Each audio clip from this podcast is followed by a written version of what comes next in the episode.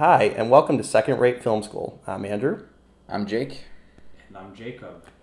and this year for the 4th of July, we're doing our favorite movie of all time, National Treasure. That's that's not even my favorite national treasure movie of all time. And we'll get into that one eventually, next year.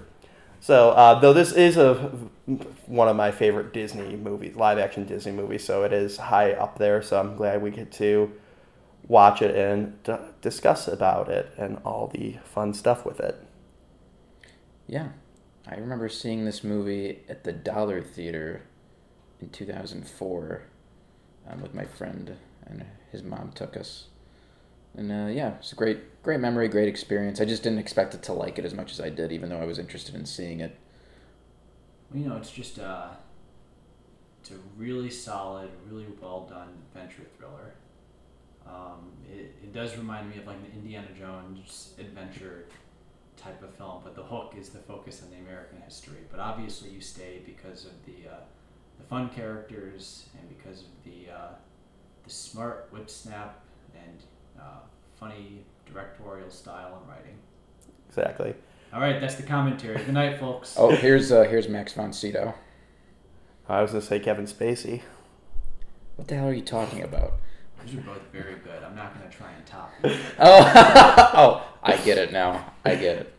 Um, now, with this scene, um, it should be discussed. There was a alternate, um, not opening technically, because it was in the middle of this. Um, it's a very interesting scene that, from what I understand, um, was placed towards the end of Christopher Plummer's speech here. So we see um, the relative of Ben Gates. This is actually played by Jason Earles, who was the brother on Hannah Montana. Fun fact: he's pushing thirty here, and he was playing like a fifteen-year-old several years later on that show. So Hollywood magic.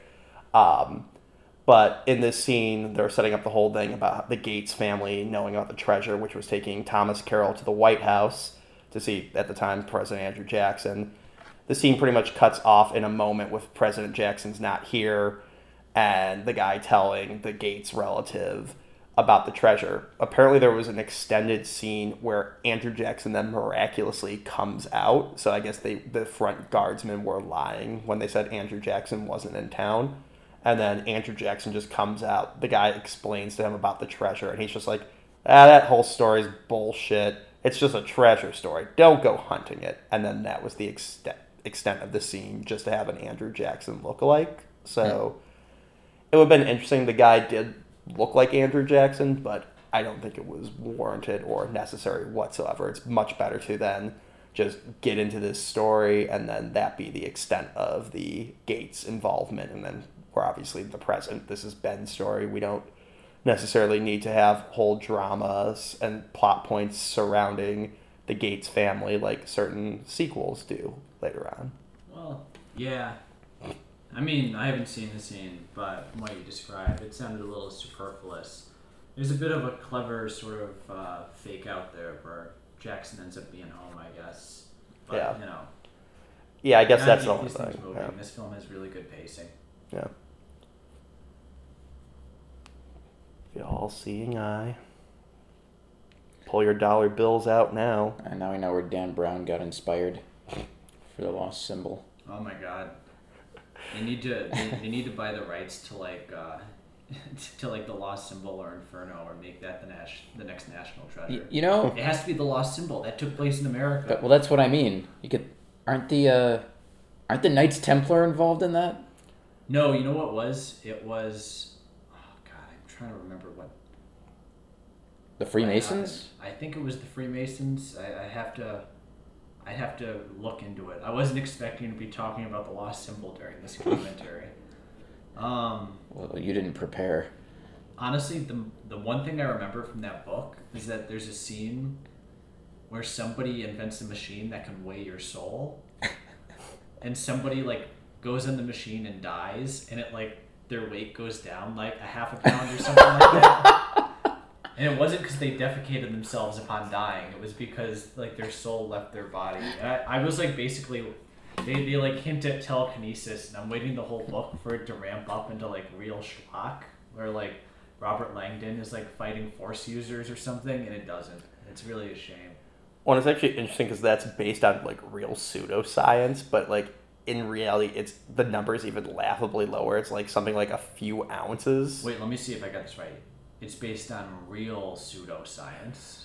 I mean, Dan Brown didn't make it up. Some other crazy people made it up. But yeah, it's like laughable, like 30 ounces or like something like really low. That's like a dozen different things could account for, but it is funny. Oh, there's Jon Voight with a nice merkin. It's Yeah, like love- Tom Cruise hair right there. They did nothing except give him a wig to make him look younger. He's the world's worst looking 30 year old man in this Is he? He's not supposed to be thirty there. I mean, 40 or something. I mean, he's got to be pretty young to have a kid that young. It is very, very stressful formative years. Hey, if you were married to Helen Mirren too, I don't know if that would be. Uh, joke to the second movie. what? She played his wife in the second movie. God damn it, keep up with it, Jake. I didn't see the second movie. I have no idea what it's about. Let's not talk about it. I actually was on the set of the second movie when they were filming it. Oh, Yeah, you should um, save. It'll be a while before we do that commentary. People might forget by the time. Yeah, I don't, I don't care. They'll Yeah. probably forget. Wait, what's Yeah. the second one about? But it's about Abraham Lincoln being murdered You- and a know of gold. I know you're joking right now. I'm having a hard time really remembering though. I just remember there was a golden room, and then once they got there, I was like, "What the hell does this have to do with Abraham Lincoln's assassination?" I just remember uh, they have to kidnap the president at one point, and I think one character says, "You want to kidnap the president?" I don't know if we're ever. sure. No, that was the trailer. Yeah. These events might not be. They might be mutually exclusive. We don't know. I don't know if we're ever going to do a commentary for the second one. It ain't going to be for a very long time. So you're getting a very good sneak preview from down the line of our viewpoints of that movie. Yeah, I might get our thoughts on that movie. I like. Maybe I, not. I always loved Riley. Riley is the best part of this movie, and he's the coincidentally the best part of all the Hangover movies. Fight me. See, I disagree. I don't think he is the best part. Of I I like the actor a lot. Actually, I I have a problem with a lot of his jokes in this Yeah, movie. no. Most of them fall flat on their face. He's good though. He's he's trying, but like most of them, it just it's just crickets when he says his his jokes. They're just not very good. Yeah. Which is kind of a shame because I, um, Jon Turteltaub, the director, who I really like, he, has kind of like this uh, playful, playful way about him. It it almost reminds me like a Joe Dante sort of thing. Not as like anarchic, but but that playfulness, that mischievousness, that that kind of reminds me of him. And you can see that. I think that sense of humor kind of seeps into Riley's. But I don't know who. I, I don't know if it was a script or what. But um, Yeah, you know what? I uh, I think the real humor in this movie isn't like humor in a traditional sense with like the jokiness, but just sort of the the adventurous directorial style and situations they find themselves in, sort of the fun you get from that. That's sort of like Mhm. the real humor that really works in this movie. I uh, I saw an interview with Nicolas Cage where he was talking about this. Um, and you know, for a little background, I'm a big fan of Nicolas Cage. I think we all are, but I, I genuinely really like him as an actor. But he was talking about this, and he said that like the real star of this movie is Jon Turteltaub, and I, I would agree. The thing that really makes this movie work is the um, the fast-paced, fun directorial style that keeps everything moving and uh, really positions that script to be done in the uh, the most you know the best way possible. And I uh, I would agree with that. Yeah, I think and, and the Riley's humor seems kind of seems a little obligatory at times. It seems a little like it, it you know rubs against kind of what the idea that you were saying. Um, but in, in terms of like the script, um, Terry Rossio and Ted Elliott came in to do rewrites, and I think they rewrote much of the script, but they never got credited for it. So, so they missed out on all those residuals. I, I bet they're really hurting for cash. They only made ten million or whatever off of uh, Pirates Four. hey, those houses don't pay for themselves. Um, going back to my opinion though on Riley, I disagree with everything they said, so I'm gonna edit out everything they've been saying and just play over crickets for the past two minutes. No, I, I, I like Riley. I no, want. yeah, I, I agree with you. I was joking. I I think um, yeah, you're probably right. Like a third of his jokes are actually like funny, and then the rest, I think they were like, oh, he's got like a funny delivery. Add more jokes, and like I wouldn't be surprised to find that some of these jokes were like, hey, you know, ad lib right now. And this guy's like, uh, I can deliver funny lines. Not sure if I can come up with them immediately, but who knows. Um, other interesting thing is this is the I'm blanking on the name of the ship, but this is one of the, The ships- Charlotte? Well, the Charlotte, but this was one of the ships from Pirates of the Caribbean. Oh, it was the same set. Yeah, it was the ship that um, I believe that Johnny Depp and um, Orlando Bloom steal at the beginning to go after Elizabeth and the Black Pearl. The Dauntless or the Interceptor. I always get Oh, the I think- Dauntless, right? Yeah, yeah, I believe the Dauntless because No they're like way. Or no. No, it is the Interceptor because they commandeer the Dauntless. Oh. Oh, and then there they we go. steal the Interceptor. Yeah, I think it's the one that they spend the majority of the movie on. Um, and then yeah, they're like, okay, well, we're done with. I it had to be that one because that one blows up, and that must have been like a miniature that they blew up, and then this was the actual set. And like, okay, well, we blew it up. We're not going to need it for the sequel, so just you know, blow it up. So found that very interesting. I like to think this is in canon. Oh wait, no, it couldn't be the same ship. Never mind. I was making in canon. Pirates of the Caribbean was in this universe. Well, it's a Jerry Bruckheimer universe. so I take it that they're not going to have the Interceptor reappear in any future Pirates of the Caribbean films. You never know. Wow. Could you imagine though if you just like see like We're like all so disappointed. if you see like the comical pirates, you know, the one with the missing eye and the bald one, pirate, just like skeletons frozen down here, and they don't address it. So they're on an American ship. Yes. hey, well, everything was British before we rebelled, so who knows? Even though those movies Oh. take place in the like early 1700s, apparently. I don't know. By the end of like the Pirates series, we've basically broken off into like an alternate history where pirates like just continued to thrive well into colonization, Yeah. and also there's sea monsters and stuff like that. See, that's going to be an interesting idea if they do ever do do the next one. What, what the status quo is going to be of, of pirates? Because the third one was, I know I'm going off topic. Maybe I shouldn't talk about that. I assume the status quo will be Johnny Depp was down on his luck and kooky while he tries to get rum. we should eventually do at least the first Pirates of the Caribbean. I'm, I'm good with the first three. I think There's a lot should- to say, but I think we should do the third because I think that gives us an opportunity to talk about the entire franchise, and plus it's kind of the one that's like the least talked about, where we have, all have our unique opinions. But we could do both. I don't Jake's want to watch at the me, third always one. Says because he knows I really like that movie. I think it'd be interesting to have differing per, differing perspectives on that. But we could do the first one too. I wouldn't be Yeah. opposed to that. The third one, just I'm I'm just throwing my head in. Yeah, because this, the second one I think is the most boring. Third one, you're right, is Wait. the most to say of the three. I think. Wait, you think the second one's the most boring? I think the first one's the best one. The third one has the most to say. So I should say the second one would probably have the least to say. I don't in my- agree with that. Uh, I think there's a lot to say about. No, there's a the lot to say, but I think there's less to say about the first and then the third one. You know, I probably have a lot to say on all of them. But anyways, back to National Treasure 2, Book of Shadows. Oh, Oh well, back National Treasure two. Um, so that one had Ed Harris and wait. Oh, oh, yeah, you're right. I was thought we're talking about The Rock. Oh, and then I threw a Blair Witch 2 reference in there with the subtitles. Wait, so- Ed Harris was in Blair Witch 2? He was the Blair Witch. he was just hanging out with the teenagers. Remember that? Hey kids. To find himself as a witch. Where's the trail? We're making him sound like Yogi Bear. hey, hey, Blair, hey, Blair Witch. Well, now they gotta when they make the Hanna Barbera cinematic universe, they gotta have Ed Harris be Yogi Bear. Oh no, stealing Dan Aykroyd's paycheck.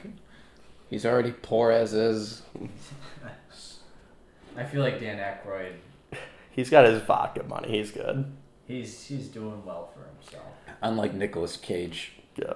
Actually, he's doing better let's, now. Let's talk about Nicolas Cage. All right, So well- like, there's a weird thing about movie where everybody, you know, everybody likes to make Nicolas Cage into a meme. You know, fine. Rightfully so. um, whatever. But like, they always go to this movie, and that's as like a guy who's watched a lot of Nick Cage movies. Like, it's always strange because this is like a pretty straightforward performance he gives here, and I think part of the reason is that this is just probably one of Nick Cage's most mainstream films that he's done.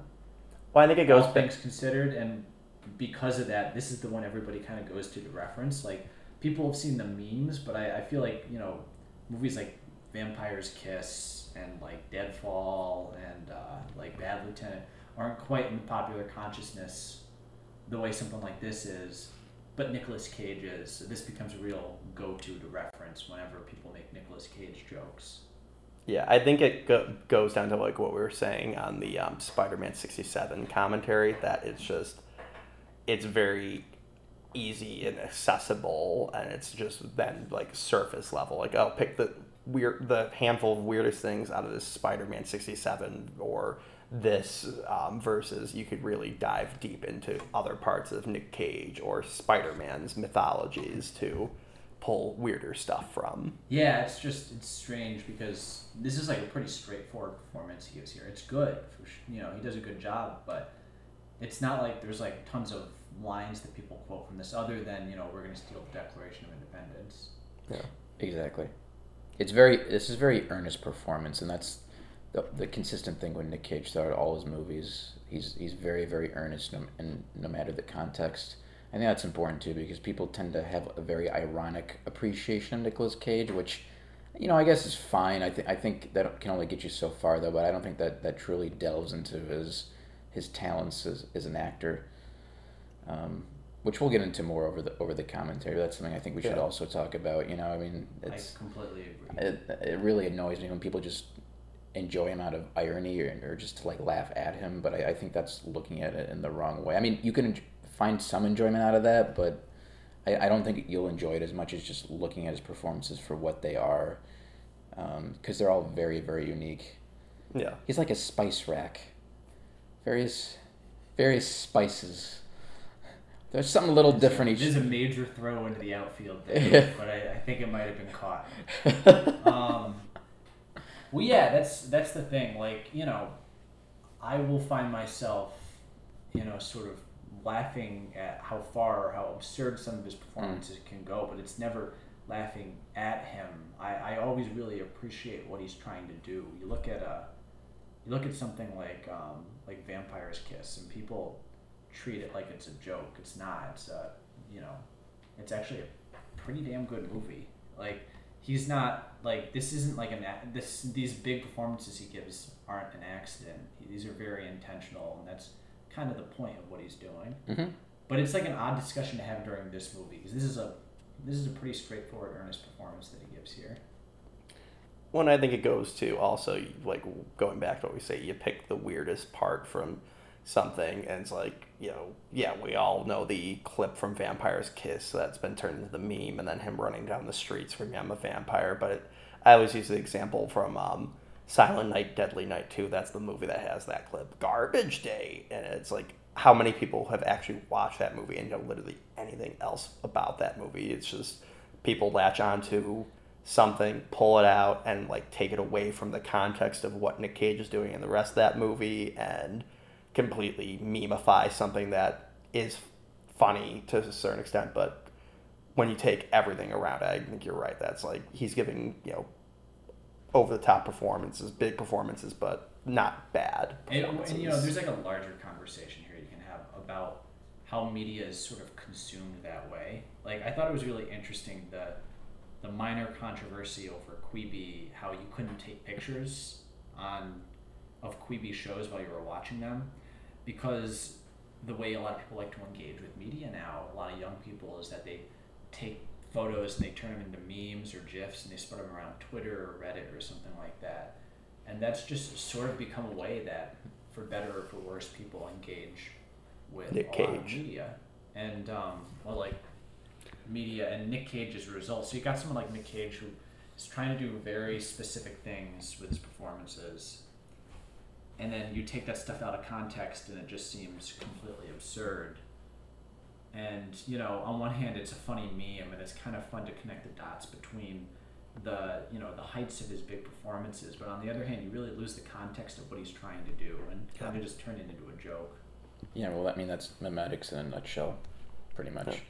But um, By the way, I just wanted to when I said Nick Cage like that, I didn't want to direct it back to him. I you said engage, and I said Nick Cage because it kind of rhymed. So I wasn't trying to add anything insightful. I just wanted to make a pun.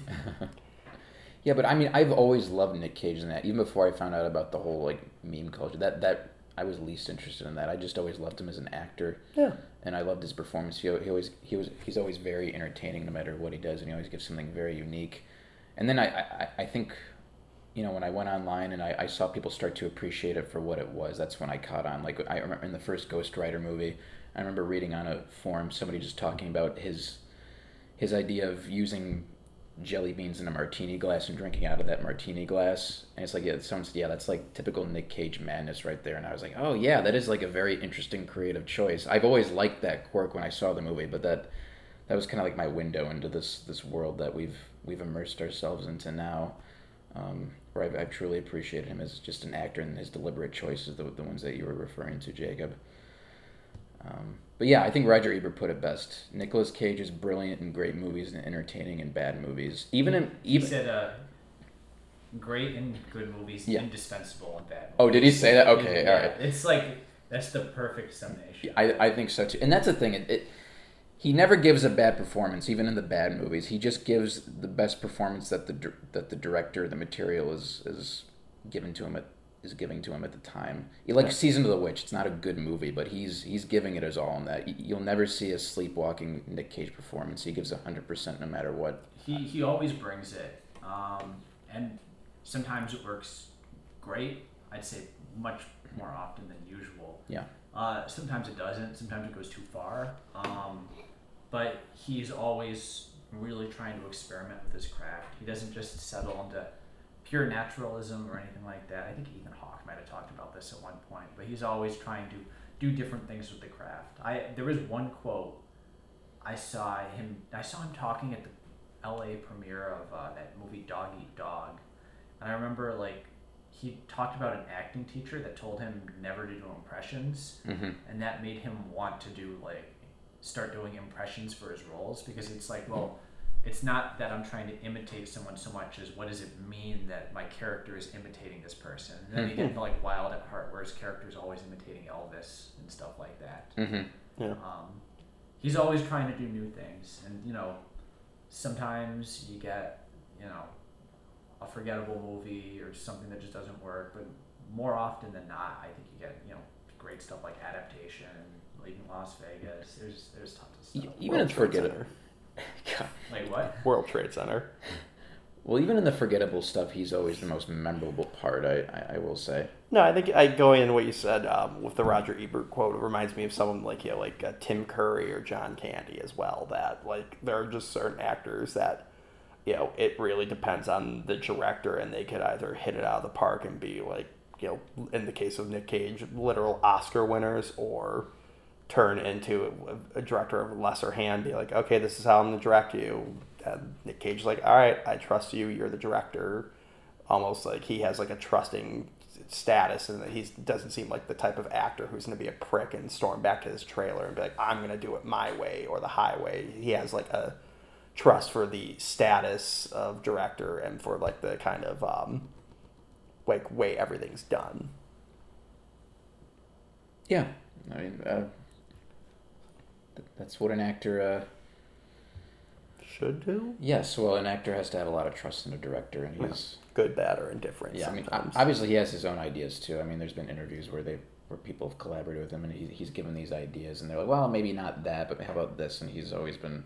I think on Mandy, that I think he had some ideas or something like that. originally with mandy he was gonna he wasn't gonna play the lead role he was gonna play the cult leader Yeah. and then he wanted to play the lead role Mhm. And again you know sometimes it doesn't quite work out I, I always think of peggy sue got married where he's doing like a gumby voice the whole movie and it's like you know okay Yeah. I, I kind of see like maybe it's like a youth thing or something like that or he's like trying to put on an affectation it doesn't quite work but then he, he really thinks about the characters and tries to like find new ways Yeah. to express their headspaces, and that's that's something I really respect. He's doing like a Nosferatu impression too. That one when he sneaks into Peggy's room. Yeah, um, he does. Uh, oh no, wait, he did the Nosferatu one in Vampire's Kiss. Oh, He's yeah. at the bar or at the club, and then he does the um, the Metropolis impression in uh, oh in uh, Moonstruck. Oh my god! Oh yeah, with the with the hand. Yeah, yeah. yeah. Um. Oh yeah. Um, now we could talk about Nick Cage's acting probably for the entire this, but we should maybe talk a little bit about National Treasure. Oh. Um, going back to the previous scene, I think um, a very it, we see a very interesting side of Sean Bean's um, character side in this when you know like they open it up and then Nick Cage is like oh you know well it's a clue to the next step you just like see he's got like a pissed off look on his face because in his mind no matter what um, Ben has said to him he just assumed oh we just have to find Charlotte. That's the treasure. This is a person who's obviously just in it not for the history like Ben is in. He's in it for the money and it's very interesting. You then see how he's joking with Ben kind of Riley as well. But soon as they don't serve a purpose to him, soon as he knows, oh, they're not going to help me steal the Declaration of Independence, he immediately is like, well, I guess I have to kill these guys now. He's a very, just like, trying to go from point A to point B as quickly as possible. And if you're in his way, you're going to get killed. So I think it's a interesting thing that we learned within the first like five minutes of the movie and sticks true for how he kind of just regards life throughout the rest of the movie. Well, he's, he's an interesting villain. I mean, I wouldn't even call him, he's not a villain villain. He's an antagonist for sure, but he's not like a psychopath. I always thought that was kind of interesting about the, the Ian character. He doesn't even die or anything. He just gets arrested at the end. Which is very ironic. Very practical. Yeah. Yeah. I had a weird Mandela effect thing where I always thought he died at the end of this movie for some No. reason. I, you might be confusing I- with the second one Yeah. because Ed Harris is That might be in it. that Because, one. like, I mean, I've known for the past few years he lives, but for some reason, for years, I thought that Sean Bean, like, died at the end of this movie. I thought he, like, fell down a cliff or something. You might just be confusing it with Sean Bean's literally any other role he's been in. Uh, yeah. Yeah. Well, it's ironic. It's that, that's what I'm saying. It's ironic. It's one of the few movies where he doesn't. And it's- he's the villain. yeah. Spoiler alert for every other Sean Bean movie ever made. Yeah. Don't watch. Patriot Games. Is he in that? Yeah, he's the villain in Patriot Games. Really? Yeah. Alright. Oh, Patriot. No, I'm sorry. I was thinking of, uh, what's the Mark Wahlberg movie? Patriots Oh, Patriot- Day. I was thinking of Patriots Day. I'm like, wait, does he play, like, the Boston Bomber? Jesus Christ. Well, he would definitely die. I was like, that's what? He played no. He plays the younger one, the one in his twenties. Oh. They had to give him the the Jon Voight wig for him to play that role. There we go. Um, Did they actually shoot yeah. the Declaration? oh, I don't know if it's the Declaration, but they were in here, from what I understand. Okay, because it's one of those things where I don't know if they would allow actual cameras to film it. I, Yeah, I think don't that's think probably they, a replica. I don't think they did because the actual declaration is a lot more faded in real life. Mhm. It's uh, it's hard to make out what it says. Yeah. Um, but yeah, I think they did film here, and actually, it's interesting, which we're going to see in a few seconds. Um, when they're sitting on the steps of the Lincoln Memorial, looking over the Washington Monument and the reflecting pool, that was empty, so they had to like digitally like remove, like they were doing maintenance on, so they had to digitally like remove work stuff around and in the pond and then refill it because like it, it's such an iconic you know thing that most Americans and people from around the world know being filled with water that would be way too weird to just be like seeing its routine maintenance being done on it. Mm-hmm. But I just like how casually they're talking about like committing a horrible felony, just so in public. But it feels right for Ben that you know he's trying. I always felt that he's trying to lead um, Riley into agreeing with him by subconsciously putting him in between the Washington Memorial and the Lincoln Memorial by being like these two guys just- did something that was wrong, but as he later says, did the wrong thing, but for the right reason or something along the lines of that. I'm sure it was just probably like, hey, this is a movie about America. Put some monuments in there, but I've always liked that interpretation. Well, even just the way it's framed and paced. Like I like in that initial shot, Riley's sitting down because he's unsure. You got Ben who's standing up and looking a lot more proactive, and then just like the way this is shot in the different locations. Because most of the scene, if I'm right, is just like exposition. Yeah. But you, but you need to get that in there. That's not a criticism of itself. They find a way to make it very interesting and exciting. Well, and it's interesting because they could have had this really dumbed down in terms of how to steal it. Like they could have had them just come in, smash the glass with the power being cut out and taken it, but they did go the extra mile to be like, okay, here's actually how the Declaration of Independence is stored. And I don't know how true it is, but they claimed on the special features, like, you know, we got people like, okay, if you had to try and steal it, what would your plan be? You hmm. know, how would you do this? And they, you know, worked with the archives department to like, no, okay, yeah, it is lower down. We you do have it in this type of thing that would allow us, and you know, I'm sure some of it is fancified and changed for actual security reasons, but it is interesting, I guess. Also, you could say um, for the sake of drama, it's a lot more dramatic what they going this route. But it is interesting that you know they go through setting this all up. What for a kids movie, family movie like this could have just been really dumbed down. Yeah, well, I mean, it's treated like a heist movie. I mean, it's it's a heist movie in like For the first act, act. yeah. Yeah. that's the thing. Then it becomes like a chase movie, and for the rest of it, it becomes like a race against time. It's a very well done heist too. I love how the plan is laid out, so you kind of understand what's at stake, what needs to be done, and the complications ensue. Well, and it's It's very yeah, very well- creative in its execution and just even in its premise, going after the Declaration of Independence.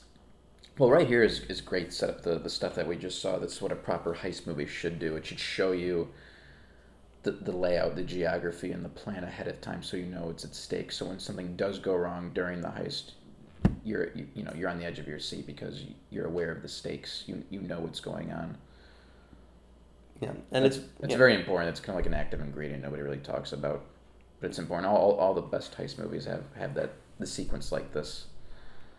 And I think that's what's lacking with the second one. Um, again, a little preview of whenever we do this is it always feels like they're flying by the seat of their pants and not planning anything whatsoever. Like when they need to break into Buckingham Palace or then later the White House, um, you got a little bit of planning when they had to kidnap the president. But I mean, this feels like even though they have like I guess less than a week, like it feels very planned out, and you could tell like okay, they have every step of this plan, and that this plan would have gone off flawlessly had um, had Ian and his guys not shown up and followed it up. Any complications they had with this plan only arose because that they didn't fuck up Riley's equipment, didn't fuck up or anything like that. You know, everything was they, planned uh, to the T. There's it creates real suspense that way. I always Yeah. think of the the Hitchcock quote. What's scarier, a bomb going off under a table, or knowing there's a bomb under the table and not knowing when it's going to go off? Mhm. And it's like a little. You, there's a. It's not completely direct here, but it's the same thing here, where you can have people run into a building and try and steal something. That's exciting. But if you know what's in the building and you know what they have to do, then you've created stakes. You've created motivation. Um, you've created a greater understanding that increases the suspense. And then especially when you then see Ian and his crew coming in, and I, it also shows the juxtaposition and shows how much more in danger they are. That they're planning everything like to the second here, of being very you know meticulous with it, versus his guys coming in, they're fucking cutting shit, cutting doors down, tasering and knocking out mm. guards, and they're doing everything very brute force. They come in with guns, you know, and obviously, you know, Ben, which I thought was so cool, uses the case with the Declaration of Independence and as a bulletproof vest. Mm. It's just so fun. Um, but like it shows, like li- they're literally coming in guns blazing while they're trying to be more analytical with it. Yeah, it's a great character contrast by just by just showing these things. It shows the, Character focus. yeah, Yeah. it shows the difference between, in the character between Benjamin and Ian. Look at that early Photoshop. Oh man, what I wouldn't give for that passport.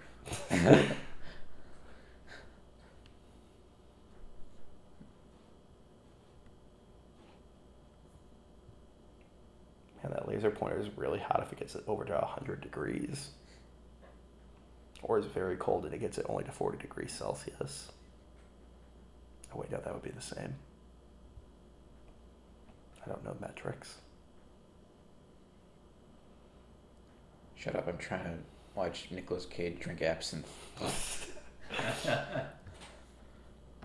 Yeah, I remember we actually watched this movie in history class the year after it came out, and we randomly, um, I don't, I guess it's a thing the National Archives did. We, it probably wasn't Skype, but we had like a video call with the National Archives, you know, that year after we finished watching this movie, and they bring up this and like, oh yeah, but don't worry, the Declaration of Independence is really safe, and they said that at the beginning because they knew virtually any question we were going to have was about this movie probably and i'm sure they were getting fucking really sick of grade schoolers asking about it like no let, let us tell you about how we preserve stuff not how we keep Na- nick cage from stealing it i have a doctorate in this This movie's undermined so many people. It's great. It's what movies should do: undermine historical fact. to yeah, make the masses focus on some light popcorn movie instead of very important history.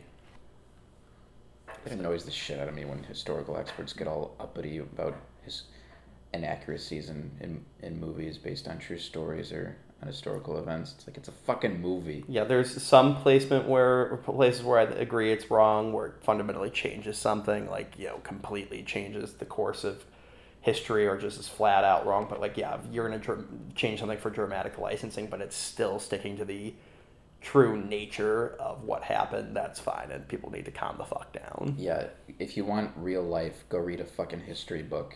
Yeah, It's Or like a how- documentary. Oh, Yeah.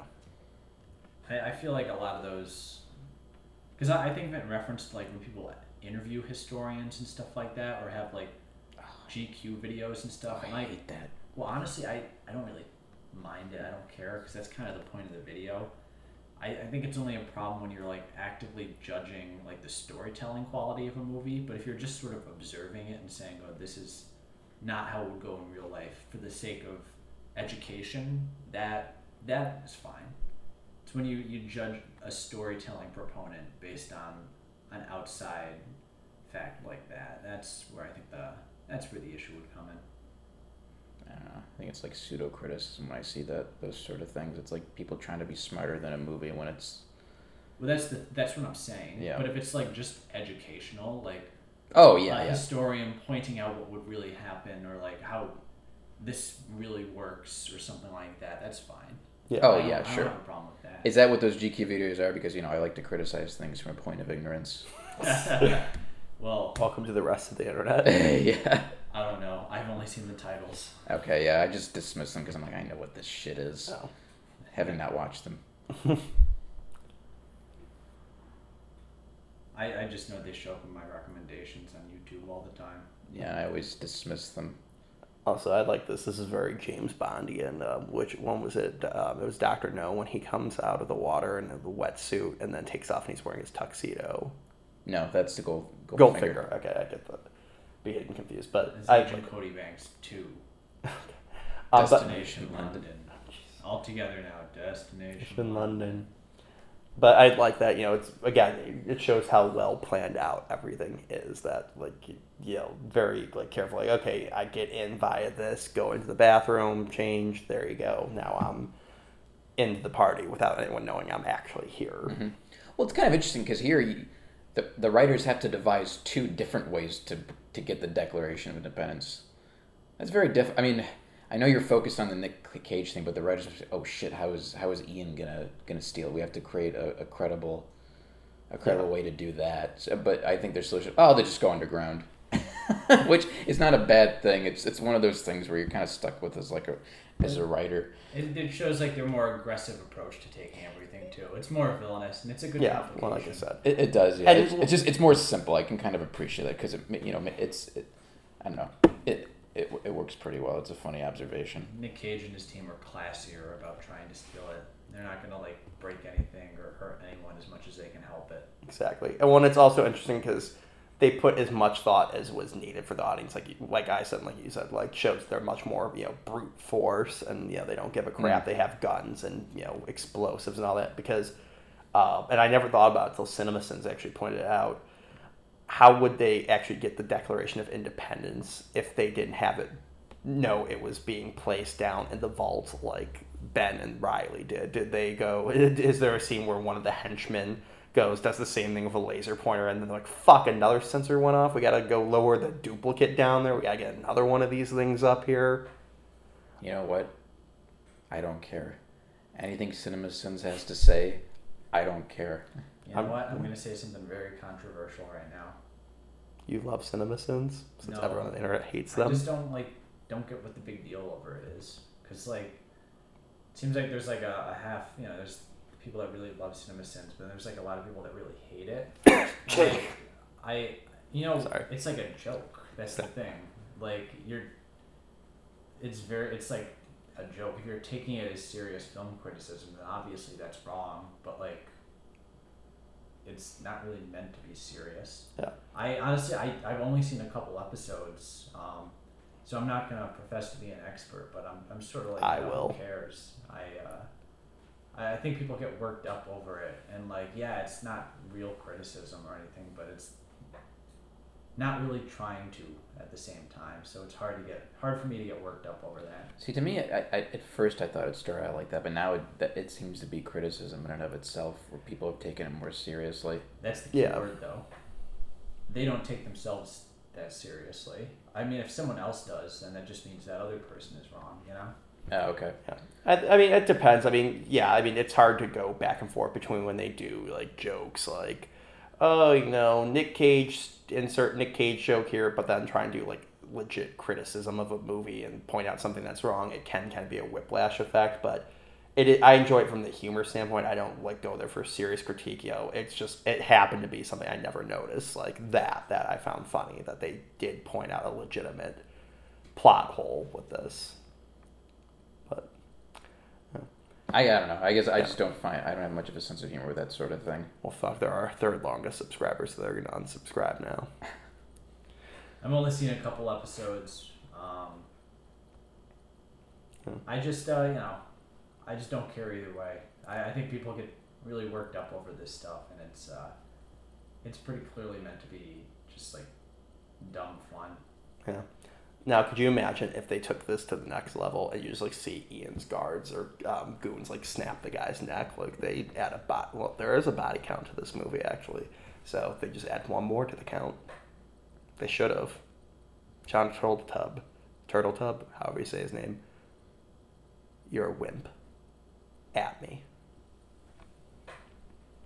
I almost told you how to actually pronounce his name, but I held back.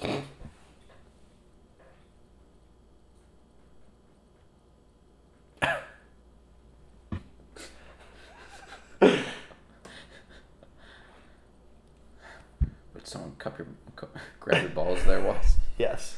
Cough, please. I Turn your head very and cough. excited about what was going on. Yeah. About Nick Cage using that, that blue light there. Just say in the Nicolas Cage voice, cough, please. I just love how like simplistic her um, password is. That's got to be something like history related. It's like, could you imagine if it was like something like really stupid? Like we got like a, it's like Care Bear fan 02. like he just lords that over for, for the rest of the movie. Well, she is German. Oh no, she's Dutch, right? Yeah, Something. Pennsylvania Dutch. Is she Dutch? I, I don't. They say she's Pennsylvania Dutch, I think, in this, but is, she's German in Yeah. real life. Diane Kruger is German. Yeah. Yeah. Yeah, all I know her from is getting choked out by a Nazi or stealing the Declaration of Independence. There's no in between. Oh, and that Mr. Nobody movie. She's in Troy. They keep coughing to punctuate the silence. I'm not catching coronavirus over a national treasure commentary. Let me put this down right now. No, she's great. I I'd like to see her more stuff, but she's always great in what she, I have seen her in. So just three movies Yes. Hey, well, that Mr. National No. Treasure, National Treasure Two. and Mr. Nobody. Okay, so four movies. That Mr. Nobody movie was so freaking weird. We will not be doing a commentary on that anytime Yeah, I soon. don't, I don't care. I like the portable DVD player they're using, which incidentally is what we're watching this on right now. It's less high tech than the portable DVD player we're trying to get to work over the weekend. Can you imagine if he had Wass's portable DVD? He'd have to keep turning it on and off with the time crunch. You oh gotta, fuck! You gotta caress it. yeah, Ian, Ian grabs it. He's like, "Come here." Listen, it's not my fault. Insert um, a shady company here. Ape man. I gotta bleep it out. What? I did. What? It's called Ape Man. I didn't. Yeah, That's no, a very strange name. Is it Eight Man or Ape Man? It's M A N. so Ape Man. Yeah, that's how I Is pronounce. this it. a real company name? That's the name on the the DVD player, at least. Yeah, I try. I buy cheap portable DVD players because I like having them hooked up to my TV in my room, and then if I want to go clean, I can continue watching the movie while I'm like dusting in the other room or cooking. It just happens this was a very terrible brand to buy, and that's what we were using for a very long time to watch our movies. We're very high tech here. I bought it at the Ralphs for seven ninety five. I wish. Repairs were the same price.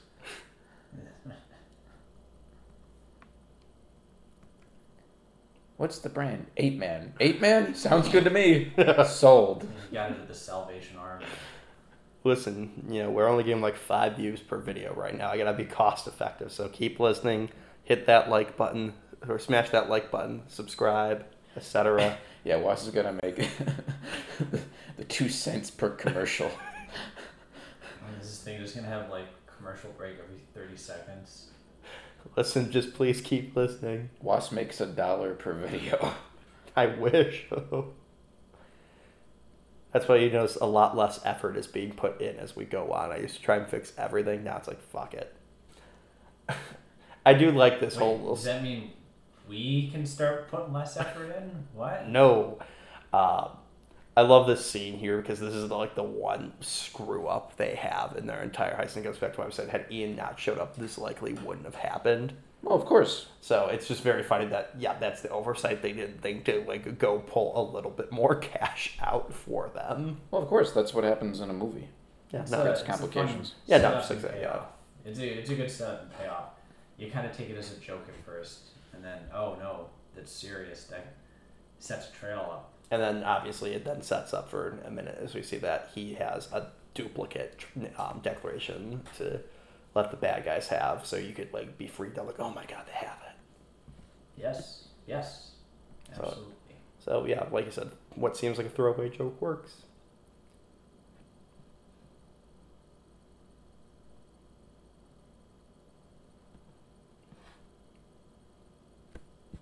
He's jaywalking. That's the biggest crime he's committed. Harvey Keitel's gonna see that. It's just pistol whipping him for that. Like, Chief, you got you got the guy who stole the declaration? What? No, he was just jaywalking. Said his Harvey Keitel voice. Should be Bad Lieutenant Harvey Keitel after Bad Lieutenant Nick Cage. Oh yeah, I never made that connection. We got two bad lieutenants in one movie. yeah.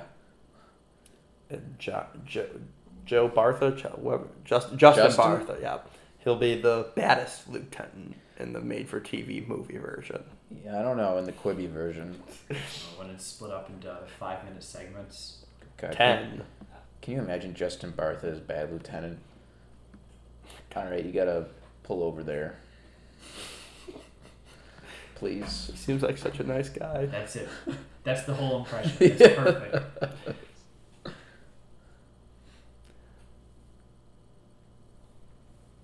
I just imagine if this movie was get was a lot darker, like Ian and his men just come by, shoot her in the head, and steal the Declaration, and then there's like no cause for like Ben to continue on. It's like, oh, well that sucks, but at least we got the original one. I'm thinking the rated R version of this movie. This is PG, right? Yeah, That's cool. See, I I appreciate that. There, I, I wish there were more PG movies today. I think Yeah. there's a, I don't know. I, I know it's deliberate, but uh, There's like very much a vested monetary interest in having your movie be PG thirteen because Yeah. there's a worry that there's sort of a stigma that PG movies aren't mature enough. Well, once you look at before the advent of PG thirteen, PG movies had a lot more in them, like than PG thirteen movies do now. Like you know, there's movies like you know with nudity and a lot of violence that you don't even see now that would be pushed to R. So it's very interesting, to, like how they've evolved between PG thirteen being a stopgap between them for something like you know what Temple of Doom should have been to now like yeah it's very almost just monetary. Oh yeah, it's because um, PG thirteen movies are seen as the most um, profitable. yes. It's been Yeah. a long day, guys. Yeah. Well, and you and you look at it, that's why you see a lot of movies like uh, the fourth Die Hard movie. You know, they cut out all the swearing. yeah, that Which was is- PG. No, he- no, it's PG thirteen, but they cut it out just so they could you know get that much more money into Yeah. it, and then I think that Now we was do the- I think it was rated G, wasn't it? yeah, but then they released the unrated cut. Um, the weirdest thing about that movie, my one gripe with that is, you can say the word "fuck" one time in a PG thirteen movie, and they still censor him saying "yippee ki yay motherfucker" at the ending. Uh, well, you can say fuck, but I don't think you can say motherfucker in a PG thirteen. Bruce Willis can do whatever he wants. On the the opposite end of the spectrum, look at like Star Wars. All those movies were PG, except for Revenge of the Sith, and that was the one that had like child murder in it. And but then like when the Disney ones came along, all of those were PG thirteen, and because that's seen as the more profitable Mhm. rating, because that brings in the largest possible audience, where it's seen as mature enough uh, for teenagers and grown ups, but kids can still get in. Yeah.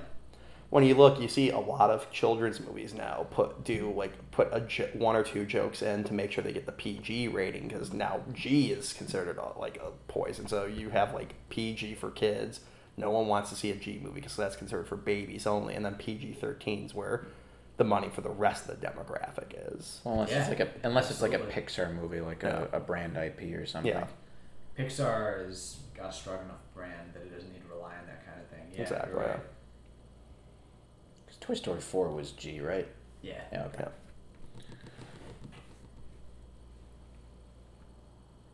I like this part. Are you hungry? Yeah.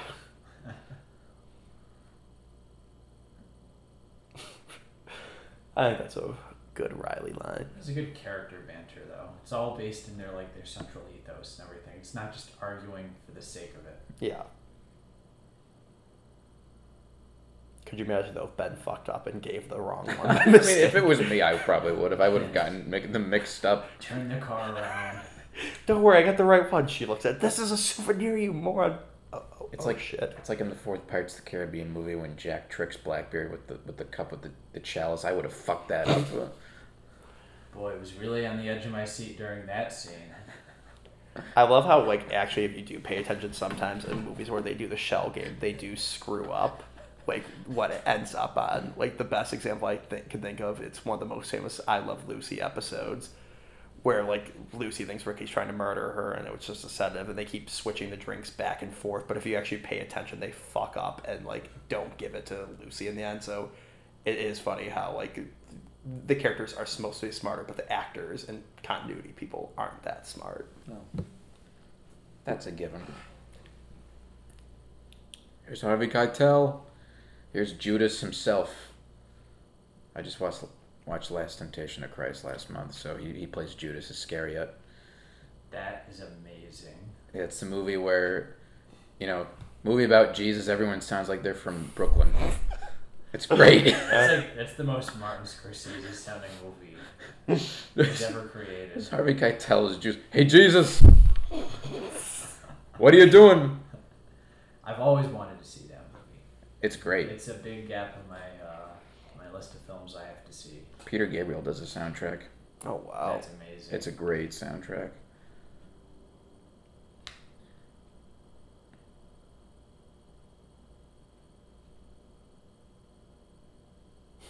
How about this? Just shaking it around.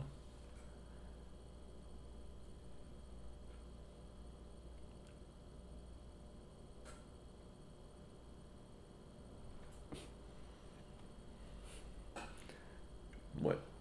Oh, sorry. consummate professional. sorry.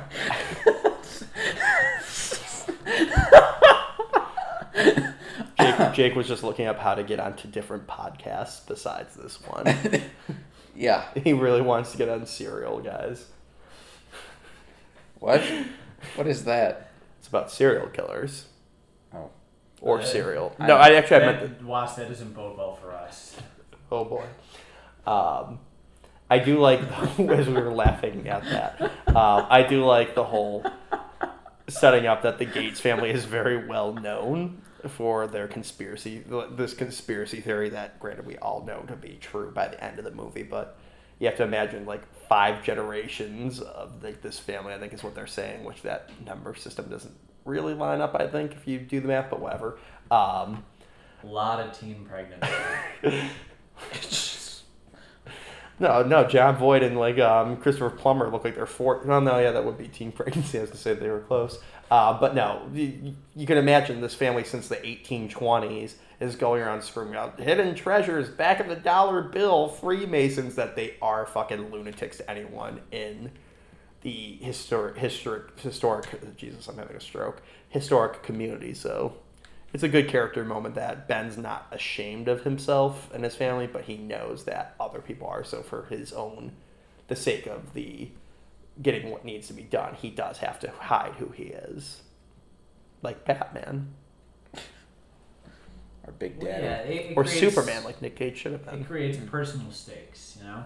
Yeah, He's he's not just trying to find treasure. He's trying to, uh, you know, he's clear trying the name. Yeah.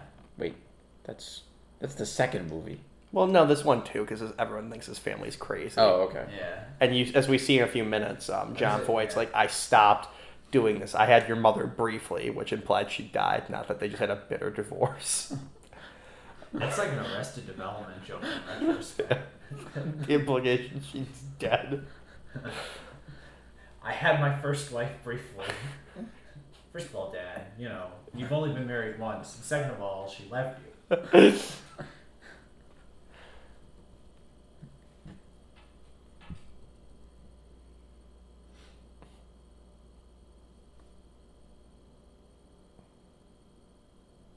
I love that little flourish he does when he does tell my dad about it. Just the animated body language. Having her and the dad come into this is sort of a great complication of itself. Not only do they just, you know, not only they have good chemistry with the other actors, but it, it sort of creates new conflict in there where she's trying to run away and has a different motivation, and the dad has his own motivation and backstory and baggage with all this. Well, it's also interesting that he wouldn't be able to do this on his own because, um, as we see later on, they don't think to add heat to it. The father has to add that. So, you know, would he have given up? Would he eventually come up with it on his own?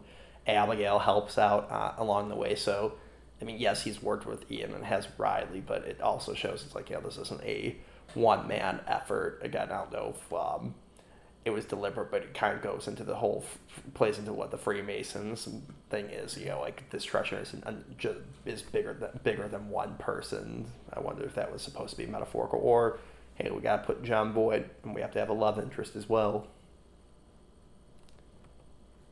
Who knows? Do you, Jake? Hmm? Consummate professional. I was listening. Kidding. I love how he keeps drawing pipes and like other stuff on the side of this. He's doodling, but it's also connected. No, it, it's yeah, or it's he just just a, wants to buy a pipe. it's just a very nice, um, nice little like detail that does make it seem realistic. Yeah. I also like how the bad guys stay at the Watergate Hotel in this. yeah. Oh, do they? Yeah, it's very That's brief. funny. And it's also like apparently like, I was reading that the heroes use Google and the bad guys use Bing, or um, I can't maybe Wait. they use different they use different search engines. And it's like it's like oh you can tell don't know. Google paid more money for the product placement. Is that true? I don't know if Microsoft would sign off on something like that. But When they- did, even, when did they use search engines in this movie? when they search up the Liberty Bell part um, in a little bit, See, if this were a Sony movie, everyone would just use Bing. yeah. Even though no one uses Uh, Bing. everybody would be using Sony products. Everyone would have like a camcorder, and no one would be using their phone to film stuff. The only people who use Bing are on accident, or older people who accidentally. Quick, Riley, Find it. pull out your Sony VAIO so we can figure out the secret.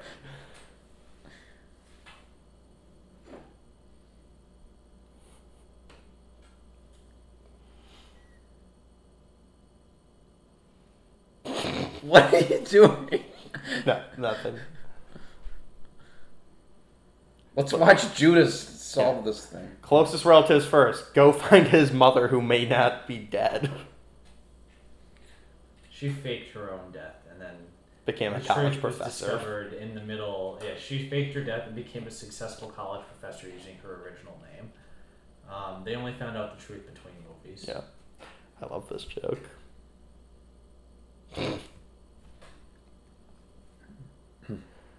Did not expect to hear that joke in a Disney movie growing up.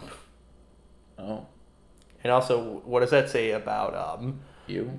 no, what does that say about Jon Voight and Nicolas Cage's relationship that his 35 year old, or however old Nick Cage is in this movie, son comes saying, I'm in trouble, Dad, that he automatically assumes it has to be that. I think, you know, Ben Gates has some, like, you know, children that he's going to owe a lot of alimony and parental payments to after Yeah, they you find know- this treasure. You know, Ben, raising a child is a big responsibility for a 41 year old like you. I think we need a prequel Benjamin Gates series, like an animated show about a teenage Ben Gates getting all sorts of trouble.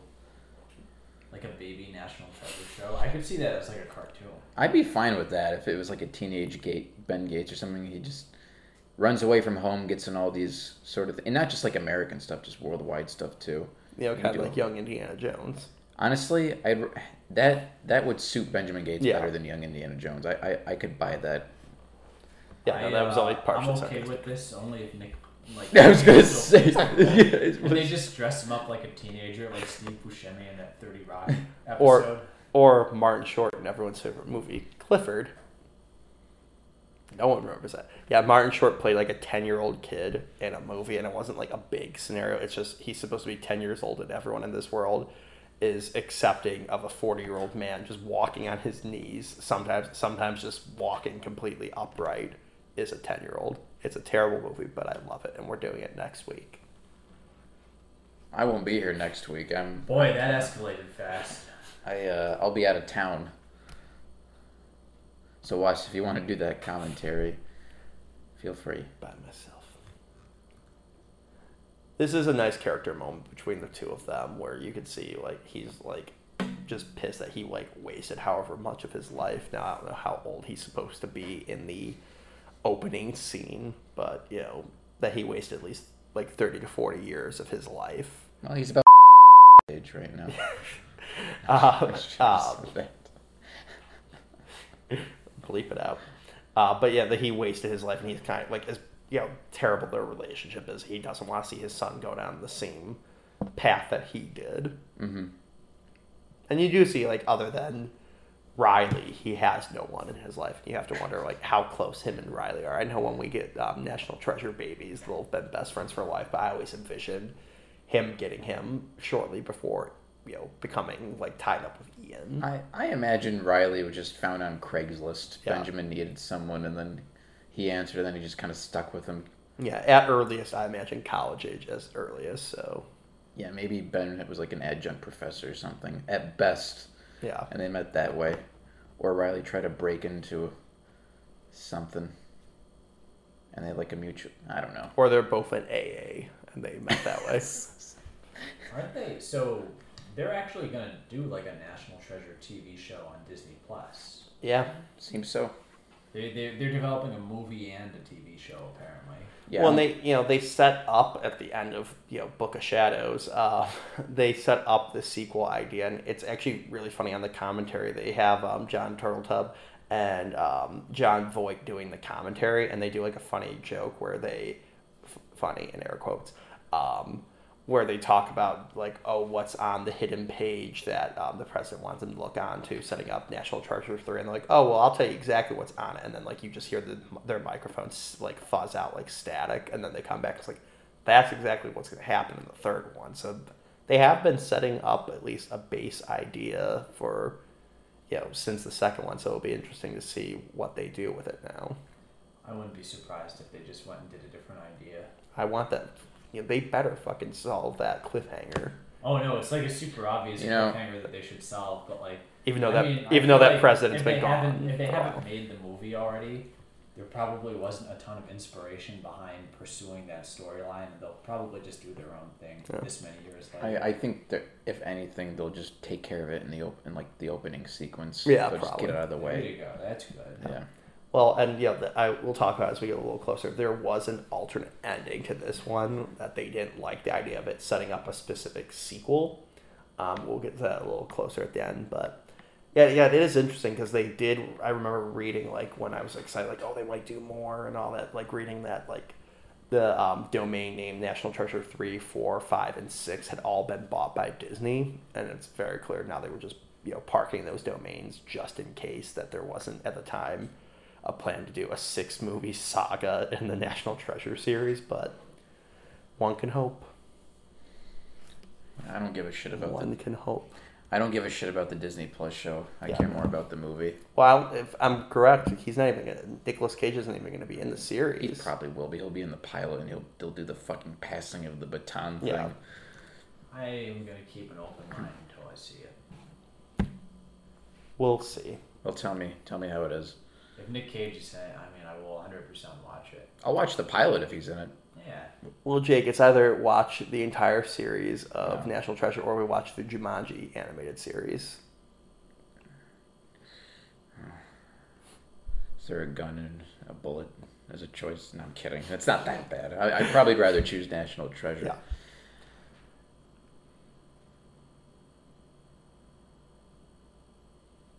It's kind of like Russian roulette for every episode. you either watch an episode or you gotta you gotta spin the gun and uh, take a shot Dear Lord.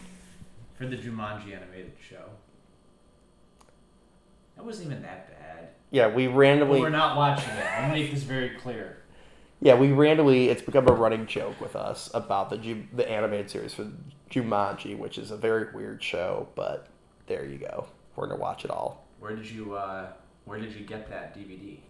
Yeah, we had had a running joke, and then I saw the first season for a dollar at the Dollar Tree, and I'm like, this is worth the joke enough for me to pay a dollar to just put this on when they come over one time. And I take it that was essential business during this coronavirus pandemic. Yes. Okay. Fucking beat someone over the head for it. looting. No, yeah. Every, while everyone else was going to the toilet paper section, I was going to the DVD section to get that and a bunch of Christian Pure Flix movies. That's funny. They had Jumanji the animated series there. Yeah, UPN must have struck a hot deal with Dollar Tree. they're the only ones who'd want to buy it. I don't know if it's that funny that you found it there. I think it's pretty. I think it makes a lot of sense. Well, I've looking through their movie section there. I have just found like legit like movies, but movies that people don't care about nearly as much anymore, like Fletch. And it's like I feel like these Fletch. the Chevy Chase movie. Oh yeah, I know. that these were like movies that like 10 15 years ago were being put for 20 bucks at the store and then no one really wanted them they made their way to the five dollar bin at like walmart and target and then that didn't work so dollar tree's like we'll buy all the stock of these movies that no one wants and we'll maybe make a dollar off of it Well, you say Dollar Tree said we're gonna buy stock. yes You know, you joke, but they're probably doing pretty good as an essential business, all things considered, right now. listen i need my decorations that cost a dollar and the food that i don't know if is safe for human consumption It'd be funny if the Dollar Tree just started price gouging. Oh, no. Two dollars. they even Two have Dollar Tree. They have that joke in Futurama. They have the episode where everyone gets three hundred dollars, and you see the ninety nine cent store turns into the two hundred and ninety nine dollar and ninety nine cent store. Uh, Futurama. A Okay. show that I laugh at when someone tells me a joke, but a show I'll probably never watch. Well, next week we're doing the pilot. I'm gonna be out of town next week. Yeah. I love this um, beautiful mind le- Jake's lettering schedule is going. filling up really fast over the course of this commentary. He's, he's got to go to Disney World, oh, or Universe. Oh, uh, he's got to get his haircut. Oh. Uh. This will be a great artifact, you know, six years from now when we're still in lockdown. This is a nice Riley moment here. Yeah. Mm. Riley gets to actually do something, and not just make jokes. Yeah, no, this is good. This Yeah. is a, a nice reveal. Yeah. Cause you're like, what's this kid up to? And I like that he's like a beautiful mind with like the glowing letters because the audience is stupid and doesn't get what the kid's doing. I remember And the kid has a, a beautiful larger mind. intelligence than the majority of the audience. He's actually gonna be the star of the Oh, series. I, I thought you were like, I, the kid has a beautiful mind. I'm like, what? No, he's just imagining Riley. Like this is all in his head. so he's like the Paul Bettany character. That's what the series is gonna be about. The national treasure is oh, him. Oh, oh wait a getting minute. help. No, that reminds me. This kid is gonna be the main character in the. I just said that. Oh, Am I a beautiful mind right now? Am I like not real? Well, Jake didn't realize it because he didn't glow white when he made the suggestion. I like though this does show even though Ian is evil, he's kind of like he's not like gonna shoot the kid in the head. He's like he's like oh a kid, you know he's fine. It's it's nice to see kids learning and then like oh wait a minute.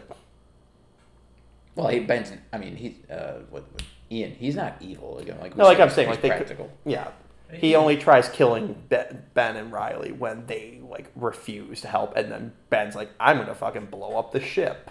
He's practically like evil in a practical sense. Yeah. He's at the end, you know, he crosses some lines, but um, he's not like mustache twirling or something like that. He's just trying to get something before this other guy does. He's Machiavellian.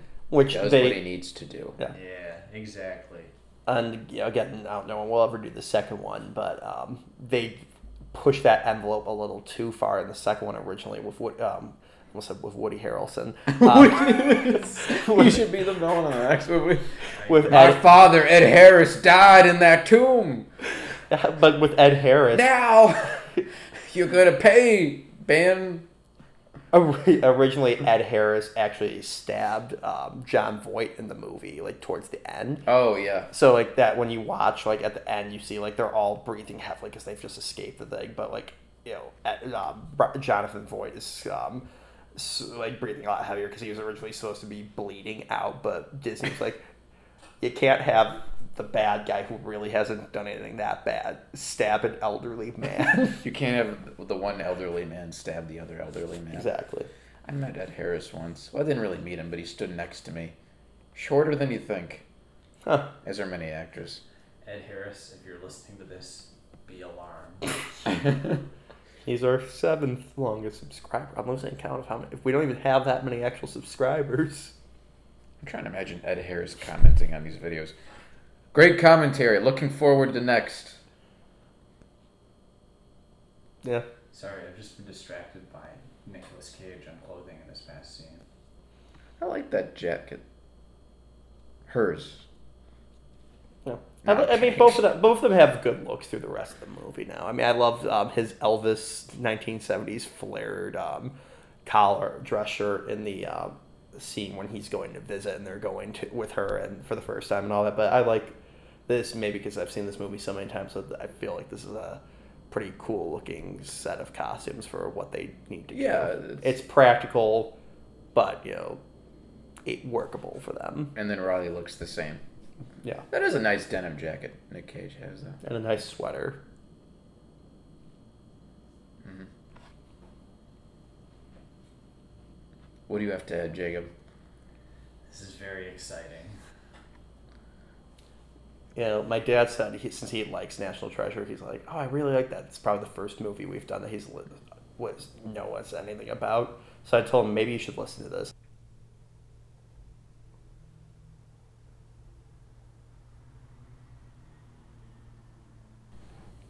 You should put him a coded message in the commentary for him to solve. Okay.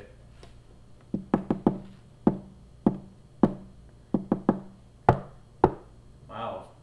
How is he going to figure this one out? Using the code in the Silence Dogood letters. You just send him on a treasure hunt. He's gonna have to break into a building to, to Uh. decipher it. And then it's just, hey, can you pick this up from the grocery store? Yeah. Um, it's actually funny though that it could bring brings up a thing that I was mentioning to the Jakes before. Um, I wanted to tell them about the opening, alternate opening scene of the ending credits, uh, the alternate ending, I should say. I was originally going to show it to them, but the DVD that we were originally going to watch this before we realized maybe we could just do this on Disney Plus instead. Uh, the DVD had a fun gimmick for when you were a little kid, frustrating gimmick for when you're an adult of hiding most of the special features behind solving puzzles. So I feel like that would be the same thing. You had to watch like a bunch of little puzzles to unlock everything else to get a couple alternate openings and credits. Fun as a kid, not as an adult. Shut up, Jake. Why? I was. Uh, All this effort to go and watch the National Treasure alternate ending. Yeah, You guys spend like 30 minutes trying to figure out the DVD puzzle. it, it literally was that. Yeah. let me guess, was. You didn't solve it till college. No, no, I got it as a kid. Okay, good. You, you need like a crack team of like Riley and Diane Kruger to try and solve it yourself. I don't know what was more difficult, Lego Island or the National Treasure DVD menu. Yeah, I beat I beat- beat Lego Island as a kid. It was just that one Scooby Doo game, that Harry Potter game, that Ninja Turtles game. PlayStation games were hard. Oh, yeah. Was was there a National Treasure game? I, there was a I know. mobile I game. feel like yeah. I'm scraping the bottom of the, the low hanging. oh, they use Yahoo, not Bing. Um, Thanks. yeah, no, there was a mobile game. I remember it was advertised like on the DVD, like it was like an insert for like your Nokia like flip phone or whatever. Wait, a, a mobile game. What was it for? Like track phone? yeah, and I don't know. It was probably just like here, you know, do a word puzzle, find treasure and declaration and independence in a word puzzle or something like They that. played vo- voice clips of Nick Cage every time you get one right. You got it. But it's actually not even Nick Cage. It's someone who doesn't really sound like Nick Cage, but who's supposed to be his character. Because that's what those early games are like. Couldn't actually license the voice actor. I mean, I'd be pretty honored to be the Nick Cage impersonator. I love apparently Tom Hanks's brother Jim does like all the stuff for like the Toy Story like toys and video games. Wait, really? Yeah, Wait, I Tom remember Hanks got a brother? yeah, His name's Jim Hanks. yeah. I actually remember that because he was uh, he was the voice in that Buzz Lightyear movie. Yeah, for the rapper. And it's like, okay, I get like that in the video games when you have to have him saying like different things that you never said in the movies, but it's like I never got it for the toys because like you already have the audio files of Tom Hanks from way back in the first one saying there's a snake in my boots and you got a friend of me and all that. costs a lot. Yeah, maybe for the licensing. I don't know. Or maybe he's throwing his brother a bone. It's like you can't use it. Get Jimmy in here to do it. Jim Hanks. Eventually, he's gonna be like, "Oh, Chet needs money. He's got to do it for Toy Story I 5. need, I need bail money for Chet. Oh, Fuck. Jacob, what do you have to say about this? Come on. I have nothing. To say. Oh, come on. We all love Tom Hanks. you know who doesn't love him? Um, his ex-wife. Exactly. You got Oh. the joke. You I mean, too I, much I time- imagine even she likes him. I think she's dead. Actually, I, I think she actually is. So Oh, That's not true, is it? I feel like it is. I'll look it. I'll put you it up. Feel I'll, like it is. I'll put it up. On, I feel like I've heard that. I'll Well, put that it up on the it's screen. true. I'll put it up on screen if it is. Okay, make sure to put up on the part when Nick Cage looks through the glasses. That's the secret. That's the Tom truth. Hanks' ex-wife is still alive. If she's just put up her obituary.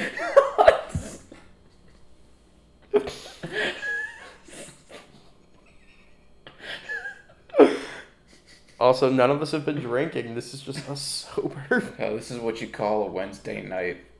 We're getting punch drunk.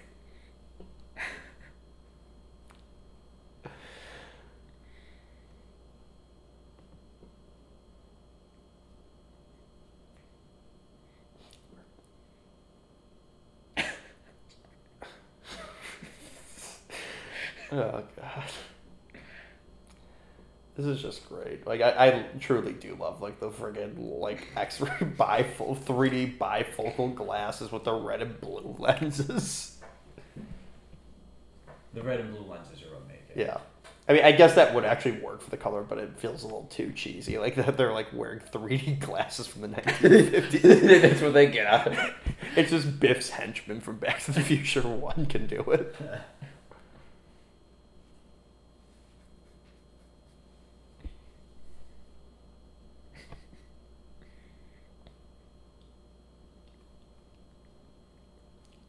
Be sure to drink your Ovaltine. It's a reference. You